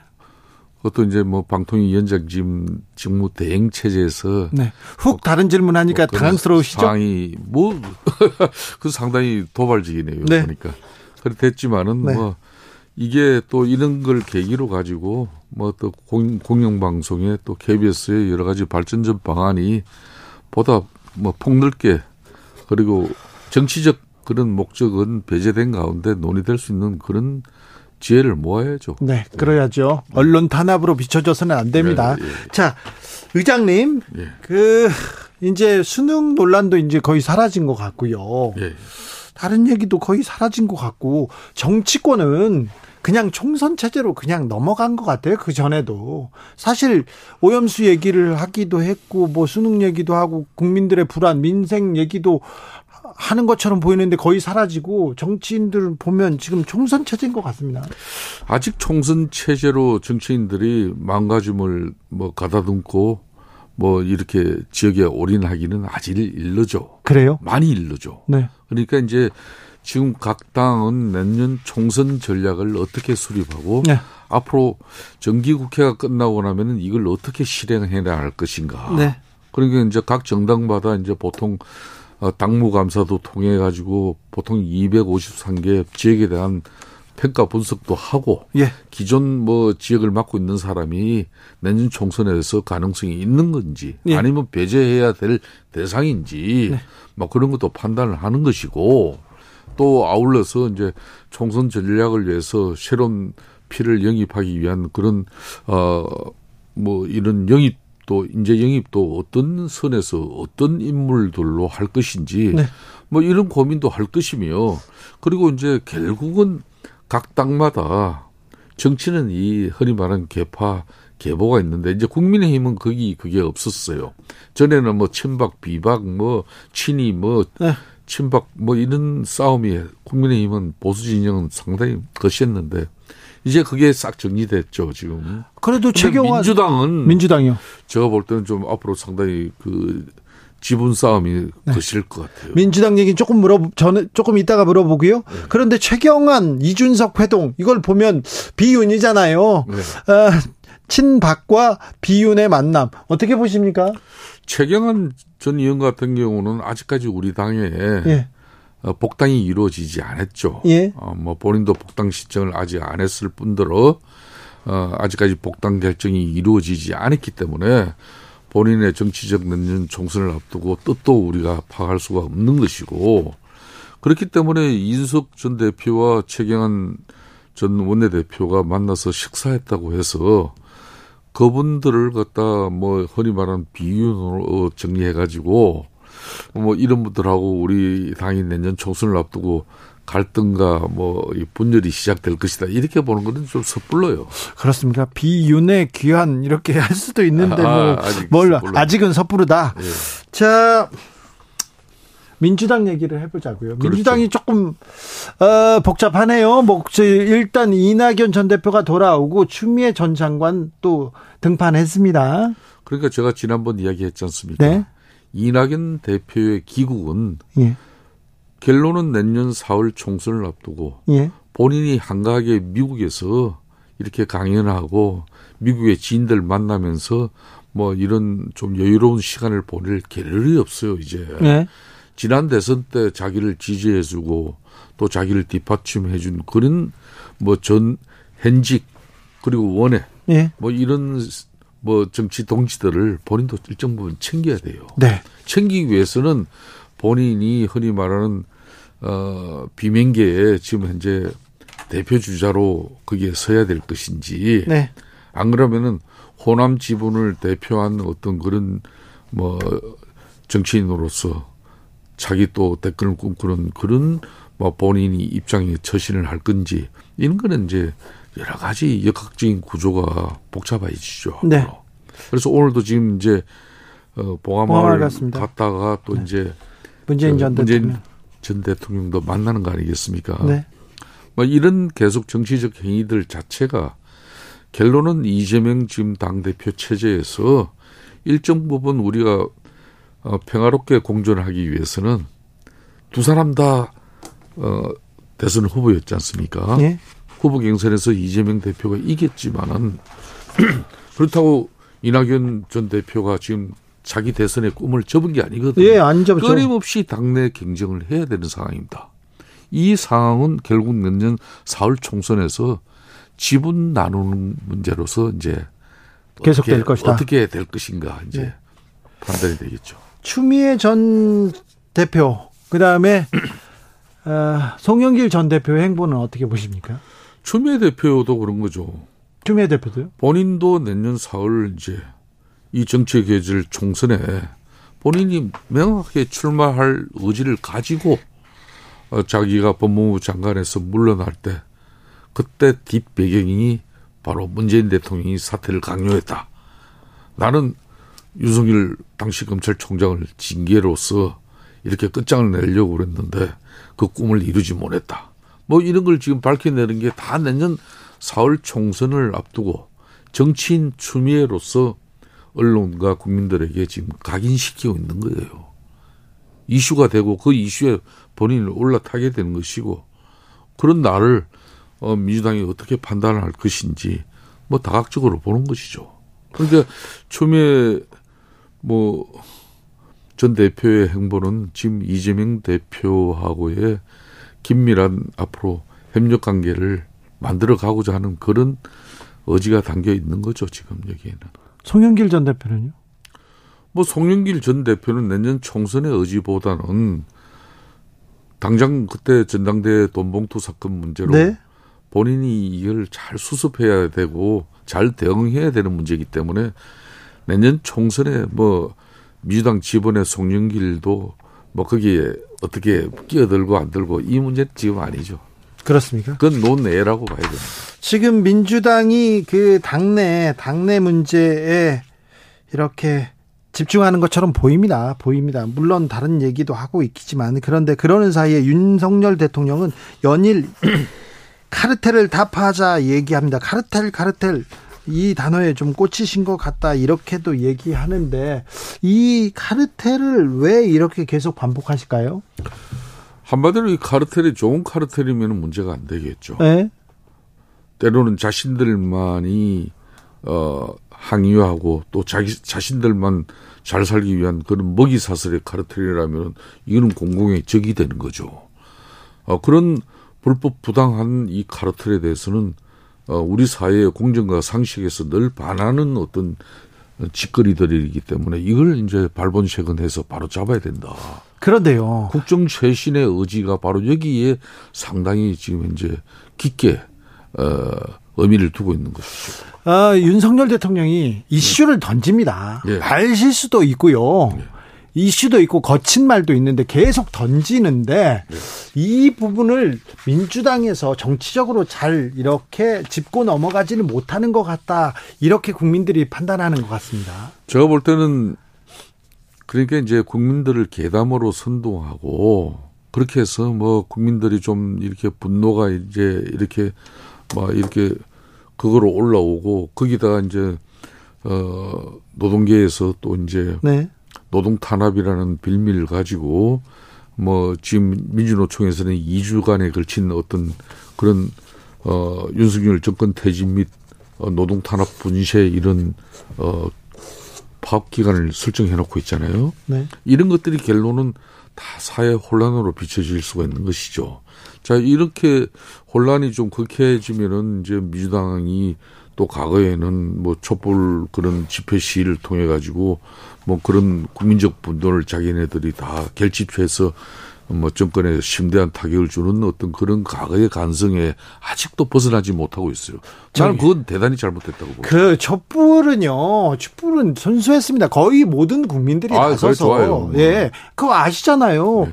그 최순실, 아, 박근혜 최순실 국정농단 청문회 했을 때 그때 위원장이셨잖아요. 그러니까 지금 이제 지난번 작년에 그 이태원 참사도 네. 상당히 국민적 아픔이지만 이걸 정치적으로 또 이걸 갖다가 국민적 갈등 내지는 어뭐 정부의 이걸 물론 정부가 그런 어 사회 재난이나 안전 재해가 발생하지 않도록 그런 사전에 예방 점검해서 어 국민들을 잘 지켜내는 그런 게 가장 우선적인 일이지만 그런 사고 났다고 해서 이걸 또 정쟁으로 만들어 버리면 잘못된 거고 특히 우- 후쿠시마 이 오염수 문제 같은 경우도 이거는 우리가 과학적인 접근을 통해서 지난번에 이게 우리 국민의힘 윤재욱 대표 입장에서 국회 차원에서 이거 청문회 하자 그럴 때 들어주려고 그랬어요.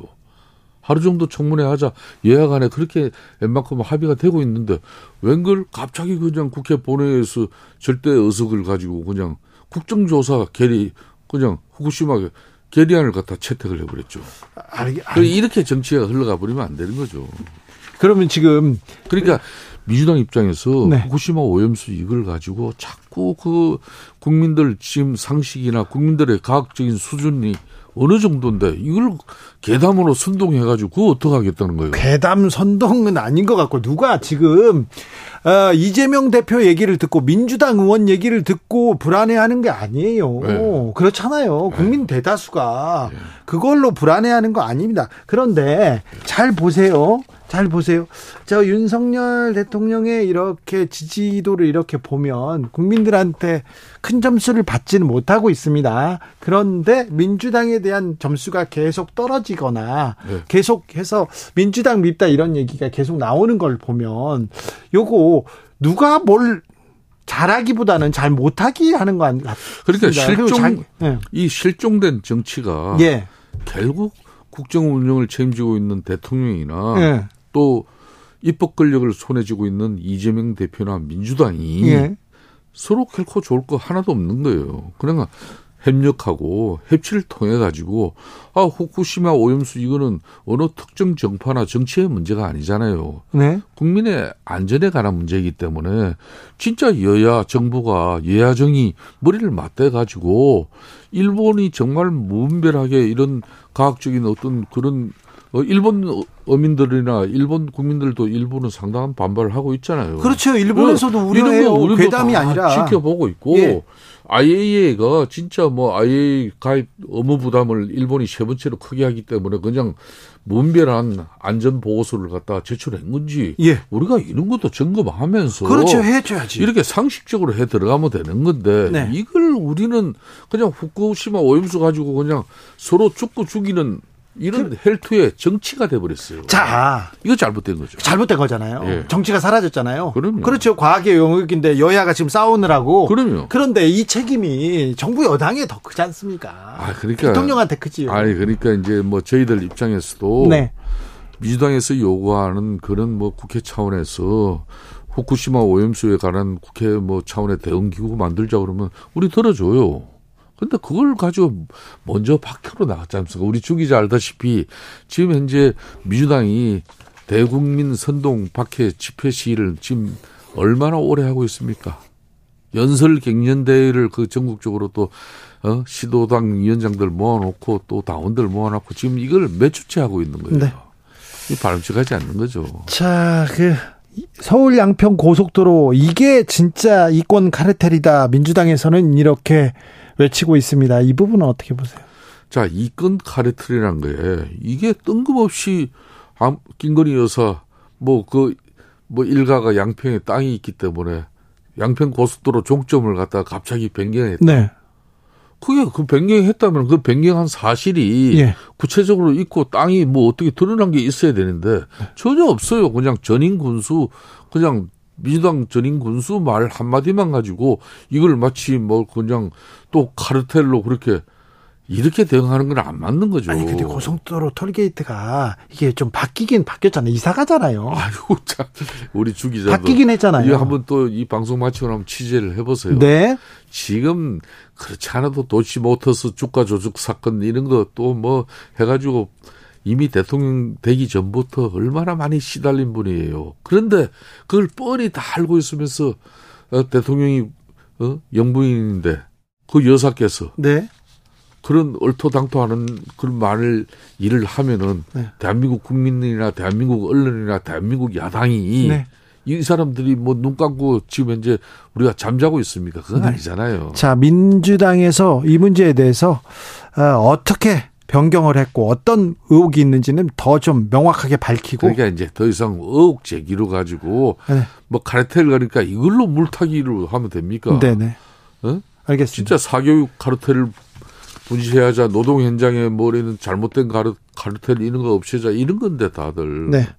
고속도로 톨게이트가 아니라 고속도로 종점이 종점입니다, 종점. 종점이 변경됐다. 네. 김건희 여사 일가 소유한 땅 근처로 갑작스럽게 변경됐다는데 얼마나 근처고 그래서 재산 사기 뭔지 그- 이거는 그 한번 보세요. 예, 그러니까. 좀 지켜보자고요. 어, 그러니까 그렇죠. 막 그런 건 네. 제대로 주기자 같은 분이 취재해 보면 답이 나오죠. 알겠습니다. 네. 여기까지 듣겠습니다. 김성태 국민의힘 상임위원장님이었습니다. 감사합니다. 예, 감사합니다. 정치 피로, 사건 사고로 인한 피로, 고달픈 일상에서 오는 피로. 오늘 시사하셨습니까? 경험해 보세요. 들은 날과 안 들은 날의 차이. 여러분의 피로를 날려줄 저녁 한 끼 시사. 주진우 라이브.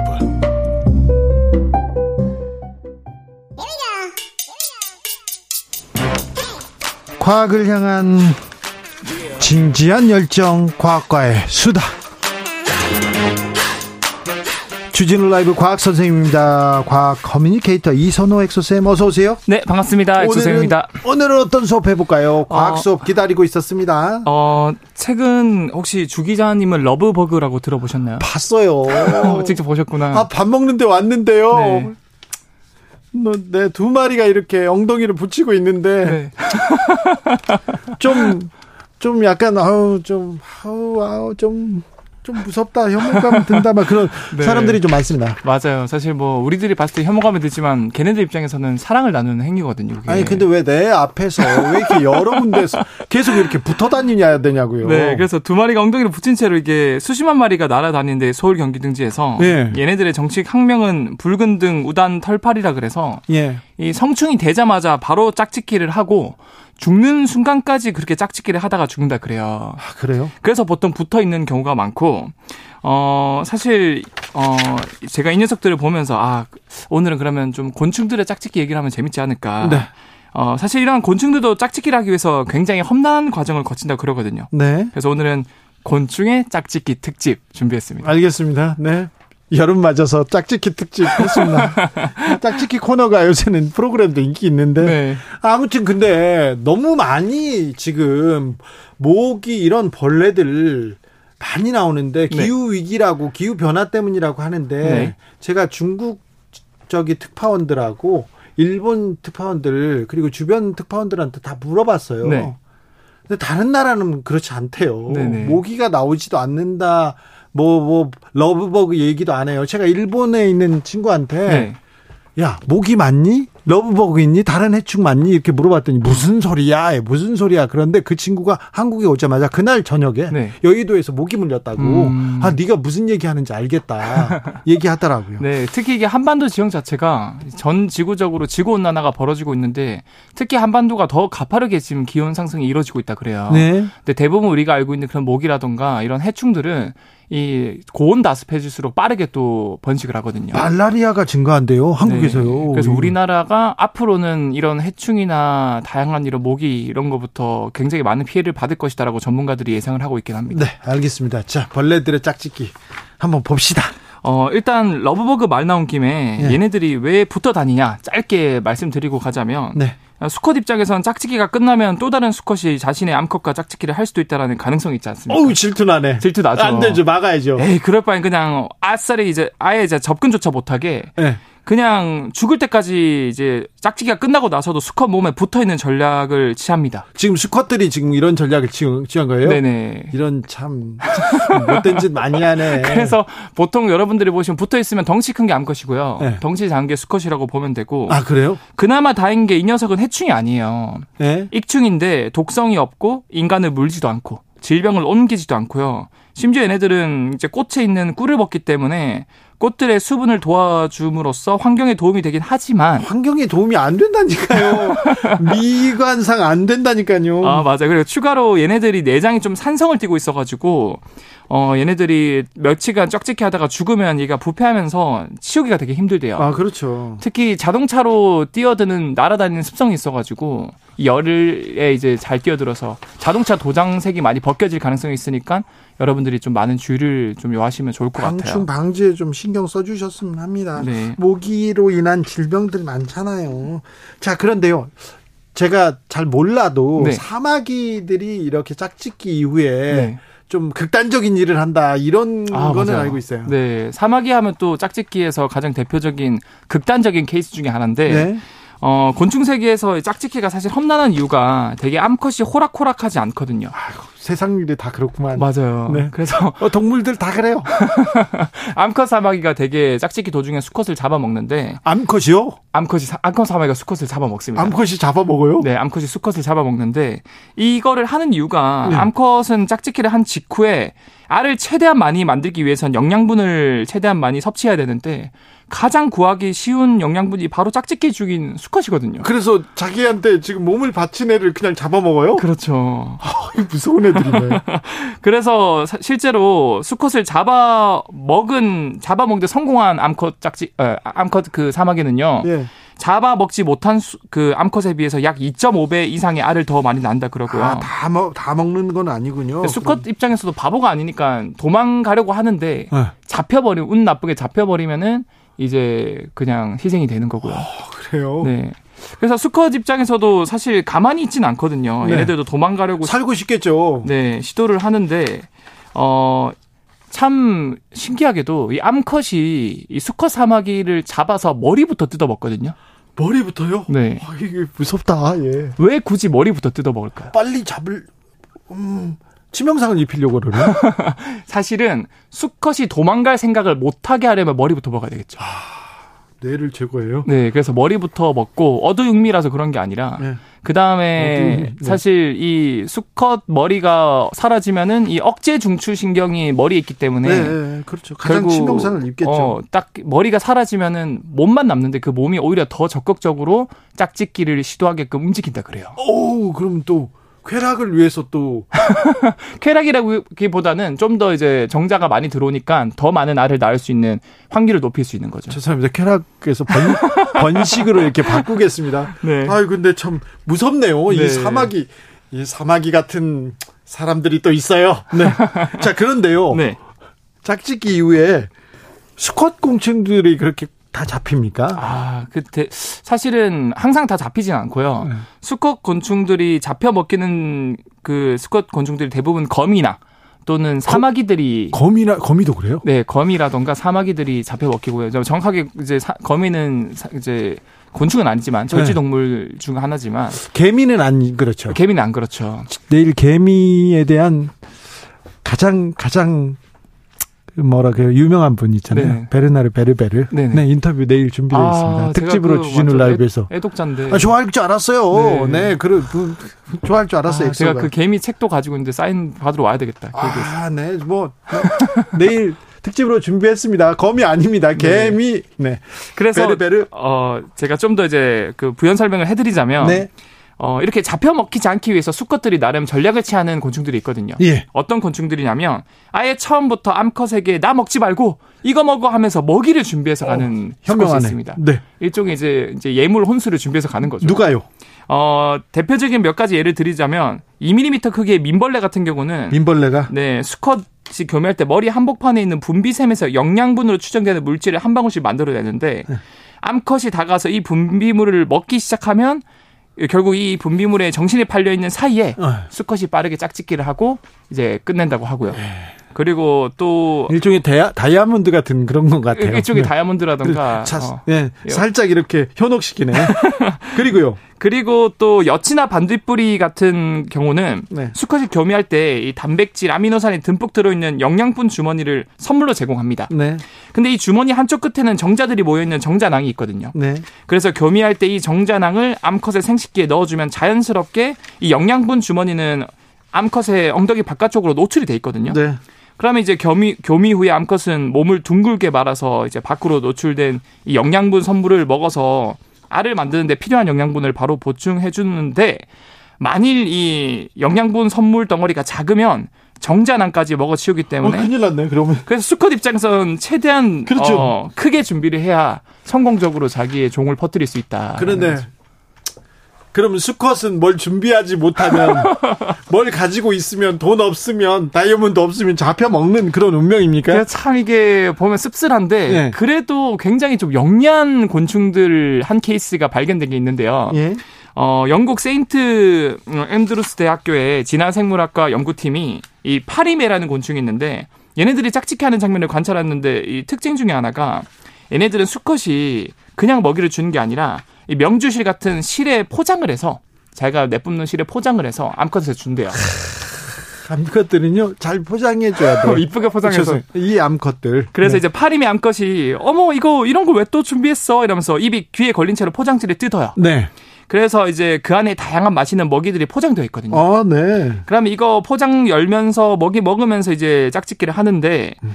어, 가끔은 이제 수컷들 중에서 금수저 수컷도 아니고 또는 덩치가 큰 수컷도 아니라서 사냥도 잘 못하는 수컷 같은 경우는 선물을 준비할 게 별거 없어. 준비를 못해요. 그렇죠, 그렇죠. 흑수저들은 뭐, 뭐 그렇죠. 자, 그럼 그럼 어떻게 돼요? 그러니까 사냥감도 사냥도 잘 못하고 그래서 그, 어떻게 하냐면 네. 얘네들은 그 실로 짠다고 하지 않았습니까? 네.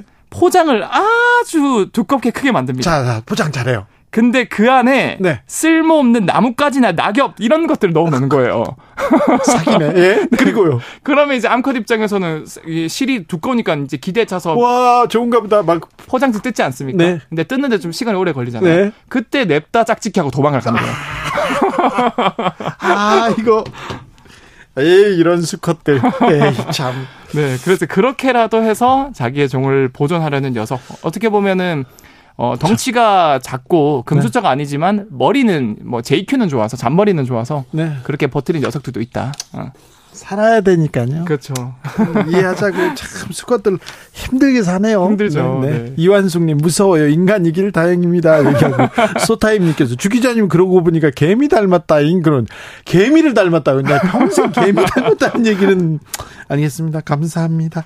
과학 communicator 이선호 엑소쌤 감사합니다. 네, 감사합니다. 교통정보센터 다녀오겠습니다. 정현정 씨.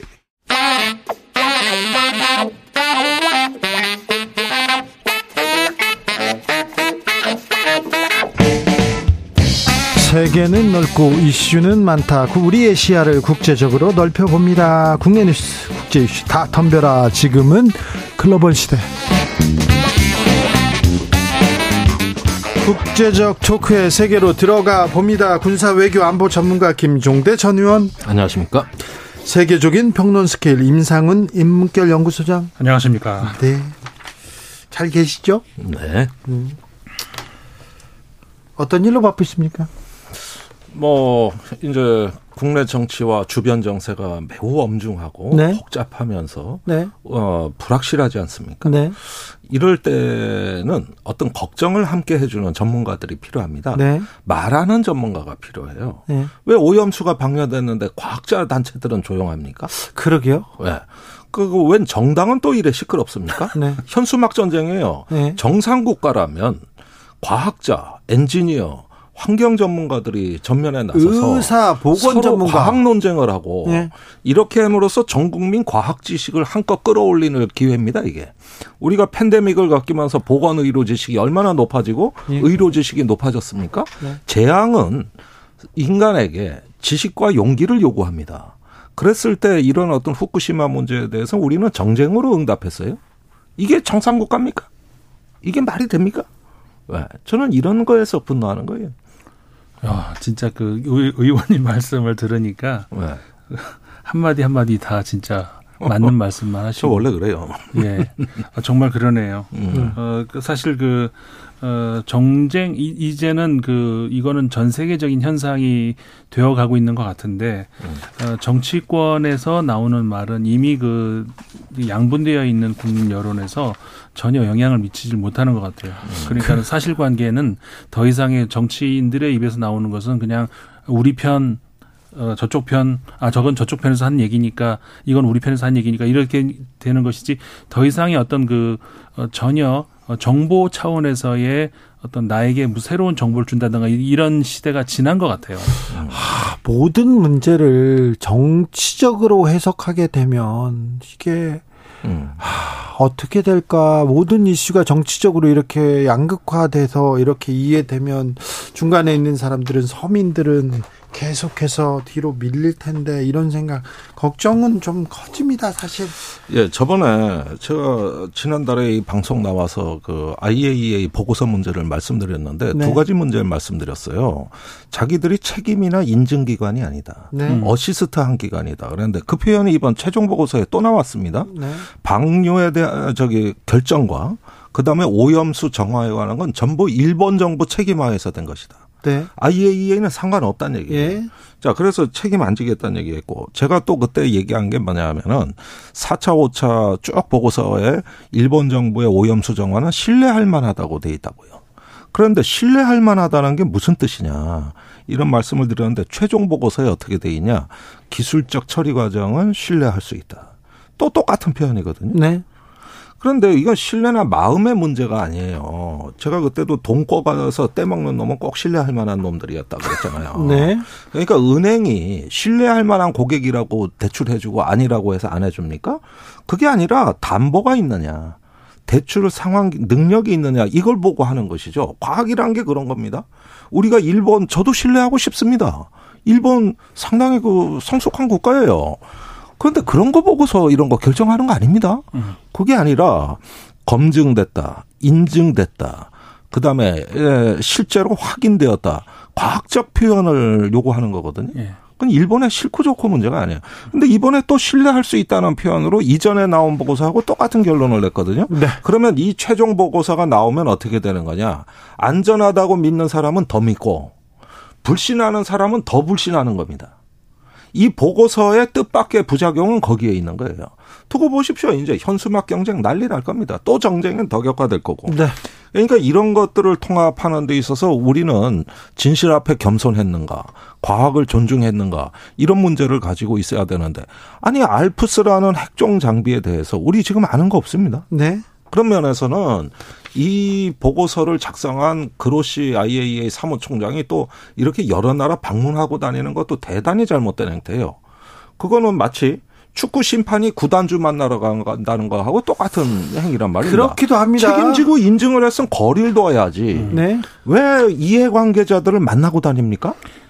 그러니까 어. 결국 정치 행위를 하는 거잖아요. 정치죠. IAEA가 정치 행위를 하는 것이고 다시 말해서 이건 국제 기구이고 어 국제 그 분쟁이 발생한다든가 국가 간의 이익이 충돌한다든가 이럴 때 어, 문제를 해결할 수 있는 어떤 그런 역할은 할 수 있지만 그리고 이제 국제 기구라고 하는 것이 어, 참 회원국들의 그 분담금으로 운영되는 그런 곳이고 뭐 이거는 뭐 새로운 일도 아니지만은 그 모든 그 국제 기구의 목소리 가장 큰 목소리를 내는 내는 사람들은 분담금 많이 내는 국가가 어, 목소리 크다는 건 뭐 잘 알려진 일인데 IAE 같은 경우에는 당연히 거의 4, 5, 25%를 미국이 분담을 하죠. 그 다음에 한 10%를 이제 일본이 분담을 하고 어, 두 그, 분담금을 합치면 사실상 그 IAE를 완전히 그 좌, 좌지우지할 수 있는 그런 게 되는데 그 현재 그 일본의 부담을 빨리 덜어주고 그 아시아의 안보 전략에서 같이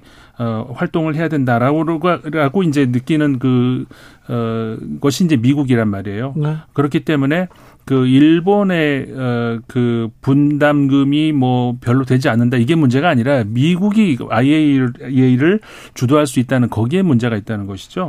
네. 그리고 IAEA가 말하고 있는 것은 항상 지금 의원님 말씀하신 것처럼 일본의 검증 그 단계에서 신뢰를 이야기를 했지 어느 한 언제 한 번도 그래서 그렇게 해서 방류가 된 그 결과 그 다음에 이제 바다에서는 무슨 일이 일어날 건지에 대해서는 IAEA가 판단을 할 능력도 안 되고 네. 그렇게 해본 적도 없어요. 네. 그러니까 우리한테 중요한 거는 일본이 무슨 검사를 어떻게 했는지 그게 중요한 게 아니라 앞으로 바다가 어떻게 돼서 그게 우리한테 어떤 어 결과를 주느냐 이게 중요한 것이지 일본이 어떤 그 절차에 의해서 어떤 검사를 했는지는 우리한테 그 중요하다는 것이 아니라는 것이죠. 근데 그런 거에 대해서는 결국 그러니까는 과학이 관여를 해야 되는데 그 거기서는 그 과학이 전혀 그 지금 침묵을 지키고 있다는 것이에요. 아니 그런데 이게 나는 이 오염수가 안전할 수 있다고도 봐요. 사실 또 그렇게 믿고 싶고요. 별다른 이상이 없길 바랍니다. 근데 이 태도가 위험한 거예요. 그러니까 무슨 얘기냐면은 실험 데이터를 공개하고 협력적 방식으로 어 누구나 검증할 수 있도록 개방적이며 자유롭게 검증과 실험이 폭넓게 허용이 된 이런 어떤 태도 속에서 신뢰가 확보되는 것이지 내가 안전하다면 안전하는 거 한 거야. 날못 믿어 이런 태도는 네. 오히려 더 불신을 자초할 가능성이 높고 네. 후쿠시마 원전 사고가 일어난 2011년 이래 일본은 외국의 어떤 그 복구 지원이라든가 어떤 원조라든가 어떤 참여에 대해서 단 한 번도 자신을 개방해 본 적이 없는 나라입니다. 그때 한국도 그 복구 지원에 참여하겠다 그랬는데 네네. 거절당했어요. 예. 그때 보수 정부 때입니다. 그러니까 이런 부분에서 봤을 때 과학의 권위가 특정한 하나의 세력에 의해서 독점이 될때 네. 우리가 그런 것들을 도전이자 위협이라고 보는 것이지 실제 안전하게 되면 그에 맞는 행태가 나온다는 거예요. 네. 협력하고 공개하는 것이죠. 네. 그런 면에서 이 태도의 문제가 신뢰가 안 간다는 것이고 그런 면에서 이것을 갖다가 국가 간에도 큰 협력의 기회로 오히려 활용할 여지가 많았던 이런 어떤 국제적 재난에 대해 가지고 우리가 대하는 태도가 지금 온전한가 네. 이 부분을 성찰하자는 겁니다. 네. 이런 부분이 그냥 구렁이 담 넘어가듯이 건너뛰게 되면은 어떻게 되냐면 앞으로 어떤 그 국가 간에 문제가 생겼을 때 건널 수 없는 불신의 강 예. 그로 인해 가지고 상당히 어떤 감당할 수 없는 갈등과 위기가 온다는 거예요.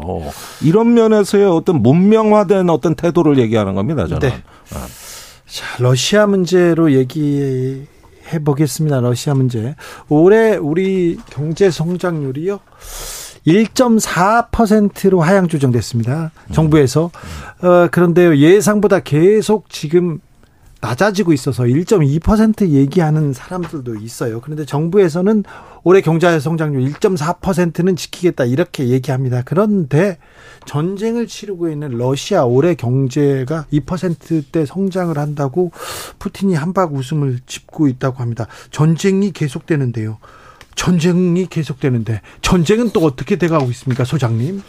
뭐 전쟁은 지금 다시 그 어, 바흐무트의 원래 그 바그너 그룹이 위치하고 있다가 예. 빠졌지 예. 않습니까? 근데 그 자리에 이제 러시아 정규군이 지금 들어가고 있는데 정규군 숫자도 모자라죠. 그러니까 이제 남부에서 빼오고 뭐 여기저기 빼와가지고 지금 하고 있는 것 같아요. 그럼 미사일 공격 계속 되고 있고 어, 전쟁이 소강 상태로 빠지는 것 같지는 않고 이제 계속해서 이제 동부 지역 어, 바흐무트 중심으로 바흐무트가 워낙 러시아 입장도 그렇고 그 우크라이나 입장도 그렇고 중요한 주, 지역입니까? 굉장히 중요한 지역이란 말이에요. 그러니까 서로 양보를 못 하고 있는 상황인데 어 그 전쟁은 어, 계속해서 그쪽 어, 바흐무트를 중심으로 해가지고 그러니까는 동부 지역에서 계속 이제 그 그렇게 이어지고 있고. 근데 사실 우려스러운 건 지난 시간에도 우리 한번 말씀을 나눴습니다마는 러시아 내부에서 어, 지금 바그너 그룹의 그 반란 사태 이후에 어, 어떻게 전개가 되고 있는지에 대해서 지금 너무 그 시계가 제로 아무것도 보이지가 않고 있다는 거 이게 굉장히 우려스럽거든요. 그 크렘린이 그러니까 러시아 대통령궁이 사실 오래 전부터 어 그러니까 우리가 이제 이런 얘기하죠. 푸틴 대통령이 극우다 극우다 뭐 얘기하는데 어 사실 상대적으로 푸틴 대통령 극우라고 할 수도 없는 어, 러시아의 어마어마한 극우 세력들이 이제 그 주변에 포진돼 있는데 계속해서 푸틴 대통령에게 압력을 넣어왔었습니다. 그 결과가 결국 우크라이나 전쟁으로 어, 어, 그 구체화된 것이었고 그 이후에 지금 그 이 결국 바그너 그룹의 반란 사태도 그들 내부에서의 그러니까 그 극우 세력들 안에서의 충돌, 알력 그 사이에서 이제 벌어진 결국은 벌어진 일이다 이렇게 봐야 되는데 어, 여기에서 지금 어떻게 이 사태를 수습을 하고 있는지가 나오지가 않고 있다는 거죠. 예를 들어서 수로비킨 지금 항공우주국 사령관인데 그 과거에 그러니까 지난해 10월부터였나 올해 1월까지 그 특수자 군사 작전 그러니까 러시아 그 저기 러시아의 그 우크라이나 전쟁 총사령관이었다가 이제 해, 해고됐죠. 근데 그 어, 프리고진하고 가까운 그 인물로 알려져 있는데 그 프리고진이 러, 모스크바로 진격해 나가고 있다는 사실을 사전에 알고 있었다는 인물이란 말이에요. 근데 그 뒤로 지금 어디를 가고 있는 조사를 받고 있는지 전혀 알 수가 없어요. 프리고진 프리고진의 재산은 푸틴 애인이 다 가져갈 것이다 그런 얘기도 나오는데 뭐 어떻게 흘러가는 겁니까? 지금 우크라이나 전쟁은? 그러니까 지난주에 나온 서방에 어, 폭주하다시피 쏟아져 나온 기사들은 러시아가 실패 국가로 전락하느냐 아니냐였습니다. 이제 푸틴의 리더십이 유지되는 것이냐, 네. 국가는 네. 온전하게 공적 기능을 다할 것인가. 이런 기사들이 쏟아져 나왔는데. 그렇죠. 네. 특히 영국의 썬데이 타임즈 같은 경우는 곧 위기가 올 것처럼 썼어요. 핵, 핵 통제권 지킬 수 있나 막 이런 것까지 나왔었는데. 그래가지고 오히려 서방이 겁을 더 먹었어요. 네. 네. 그랬는데 지금 막상 보면은 이 빠르게 안정돼 가고 있는 친구들이 좀 보이고 네. 그다음에 푸틴이 네. 이미 벌써부터 이미지, 이미지 그 프로파간다들이 네. 새롭게 진행되는 걸 봤을 때는 아, 이 안고 있고 뭐 예. 그러더라고요. 이 정보에 대한 결정적 위협은 아니었던 걸로 일단 진정이 되는 것 같습니다. 거기에다가 우크라이나 전쟁 양상도 이제 바우무트 같은 데가 굉장히 격전지라 그랬지만 제가 보기에 결정적 전투는 헤르손 쪽에서 앞으로 있을 가능성이 높습니다. 즉 우크라이나의 전략이 크림반도와 러시아의 연결점을 끊어놓는데 지금 전술적인 목표가 주어져 있고 예. 그렇게 해서 크림반도를 고립시켜 버리는데 저 서서히 맞춰지고 있는 것 같거든요. 다만 지금은 역량이 안 되기 때문에 산발적으로 선택적인 공간에서만 전투가 있는 것이지 전략적인 의도는 이거를 갖다 수복하는 전략 목표를 달성하는 거거든요. 그런 점에서 있는데 루브라가 아직 안정돼 있고 예. 러시아가 자급자족이 가능한 사회 경제도 괜찮다 그럽니다. 그다음에 미사일과 드론이 아직도 조달이 이상이 없습니다. 특히 미사일 생산이 이상 없이 되고 있거든요. 네. 그 반도체가 없어서 어, 불편할 거라 그랬는데 그런데도 불구하고 미사일이 계속 조달되고 있다. 이런 걸로 봤을 때 아직은 러시아가 완전한 실패 국가로 전락한다고 보는 거는 서방의 성급한 진단이었다. 네. 서방의 성급한 어떤 그 조금 어떤 그 진단이자 기대 심리 아니었는가 이런 점들 좀 눈여겨봐야 되겠습니다. 아, 전 좀 쿠데타 군사 반란 쿠데타가 일어나면서 이 전쟁이 조금 달라질 거다 이렇게 거의 모든 전문가들이 얘기했는데 음. 계속되네요, 그냥. 예, 이거 일단 장기적 교착 상태에서 뭐 최근에 미국의 싱크탱크도 여러 가지 시나리오를 내놓고 있습니다만은 네. 어, 생각보다 우크라이나의 장비 수준과 그 반격이 일단은 어떤 기대했던 대, 것만큼 이루어지지 못했고 대반격도 아니네요. 예, 대반격은 아닙니다. 네. 근데 그 물론 우크라이나는 꾸준히 성과를 내고 있다고 얘기를 하고 있어요. 근데 아무튼 소반격으로 예. 바꿔야 될 것 같습니다. 그렇습니다. 자, 미국 대선은 어떻게 돼 갑니까? 미국 대선 계속해서 뭐 두 후보 어 그러니까 어 트럼프 전 대통령, 바이든 현 대통령 을의 그 어떤 그 지지율을 따라가는 후보들이 그 아직 없고요. 네. 어 근데 이제 그 미국 유권자들 같은 경우는 당, 당연히 그러니까 피로감이 쌓이죠. 어그 그 나물의 그 밥이다 이런 평가들 있지만은 근데 이거는 사실 늘 그래 왔거든요. 과거에 트럼프 대통령 처음 당선됐을 때도 그랬고, 그러니까 힐러리 클린턴 후보하고 맞붙었을 때도 그랬고, 바이든 대통령 처음 나왔을 때도 그랬고, 늘 그래 왔고, 어떻게 보면 지금보다 더 아우 지겹다 다른 후보 없나 이런 그 여론들이 높았음에도 불구하고 대선이 가까우면 결국 그 유력 후보로 쭉 몰리는 그게 계속되어 왔는데 이번에도 마찬가지거든 미국에서 또 여론 조사를 얼마 전에 했는데 그 제3 후보가 나오면 제3 후보를 뽑겠다. 라는 여론이 압도적으로 어, 디나 많아요. 그러니까 언제나 많았는데 제3 이게 안 됩니다. 제3지대. 그렇죠. 그러니까 이 조금 지나면은 다시 유력 후보 쪽으로 쭉 빨려 들어갈 가능성이 거의 이제 99%다 이렇게 봐야 되는 것이죠. 음. 그러니까 이런 어떤 제3 후보에 대해서는 40% 이상의 지지율을 항상 기대 심리로 보이는데 기대는 그죠. 근데 민주당 쪽의 제3 후보에 대한 기대치가 더 높아요. 민주당 쪽 유권자가. 음. 예. 그러다 보니까 항상 이런 논의에 더 위기감을 느끼는 건 민주당인 것 같아요. 음, 그렇죠. 이거 저 공화당한테 정권 내주자 소리 아니냐. 네. 이런 식으로 윽박지를 수 있는 음. 것이죠. 벌써 그런 갈등의 조짐들이 보입니다. 네. 실제로. 예. 예, 그런데 사실은 지금 트럼프 바이든 양강 후보의 대결이 역대급 비호감 선거입니다. 사실은 일단 둘 다 고령인데다가 네. 건강에 과연 어, 이상이 없느냐 문제에다가 그 미국 내에서 보면은 비호감도가 가장 높은 두 후보예요. 사실은 둘 다 50%가 넘어요. 비호감 어, 그 비율이요. 그러니까 이런 상황에서 미국 민주주의가 지금 위기에 처한 거예요. 음. 그래서 미국 외교협회장 리처드 하스도 이번에 퇴임하는 메시지에서 미국의 민주주의가 이제 전 세계의 모방의 대상이 아니다. 그렇죠. 이게 전 세계를 가장 위협하는 재앙이라 그랬어요. 네. 그러니까 이런 부분에 있어서는 이 정치를 향한 긍정적 에너지와 효능감을 느껴야 되는데 이것이 이제 악마를 배제하기 위한 차선 선택이 돼버리고 비호감 선거가 돼버리면 네. 뭐 우리도 뭐 한 번 경험했습니다만은 그 뒤에 나라 꼴이 좋아졌습니까? 안 되거든요. 예. 이런 게 민주주의의 미래에 대한 암울하고 우울한 전망을 형성한다 이거예요. 네. 예.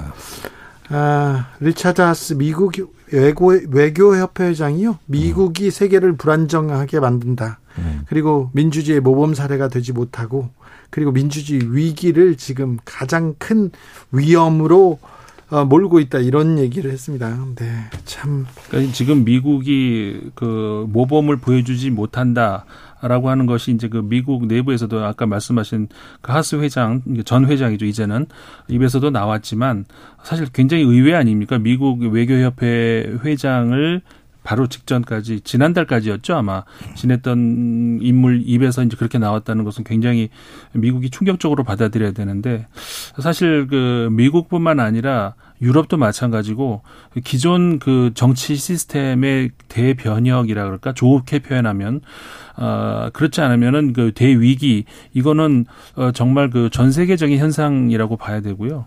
그 유럽 같은 경우에도 얼마 전 지, 지지난주에 그 어, 그리스 대선이 있었죠. 그리스 대선에서 그 우파가 승리를 했는데 여기에 대해서 이제 그 그 대, 우리나라에서도 많은 언론들이 뭐 포퓰리즘을 벌였다, 뭐 이제 뭐 우파의 경제의 승리다 이렇게 보도를 하는데 이거 그렇게 보도할 게 아니고 굉장히 큰일 저 어, 그리스 같은 경우에 지금 현 정부가 그러니까 다시 승리한 정부가 부패에 그 도청에 아주 그냥 그 이런 것들로 얼룩진 그런 정부거든요. 근데 네. 그럼에도 불구하고 정권 교체가 이루어지지 않았다는 거. 이거는 기존의 그 정치 시스템에 뭔가 큰 문제가 지금 유럽에서도 작동하고 있다는 것이고 네. 이게 지금 심각한 문제입니다. 자, 미국 NBC 방송이 지난 6월 16일에서 20일까지 진행했습니다. 아, 제3 후보, 무소속 후보를 지지할 수 있느냐 이렇게 얘기하 묻자 응답자의 44%가 긍정적으로, 긍정적으로 답변했다고 합니다. 음. 여기는 KBS의 공정과 신뢰를 상징으로 합니다. 그래가지고 예, 네. 그거 다 소개해야 돼. 다 해야 네. 됩니다. 네. 네. 김종대 의원님, 임성훈, 임상훈 소장님 감사합니다. 고맙습니다. 아, 저는 내일 오후 5시 5분에 돌아옵니다. 주진우였습니다.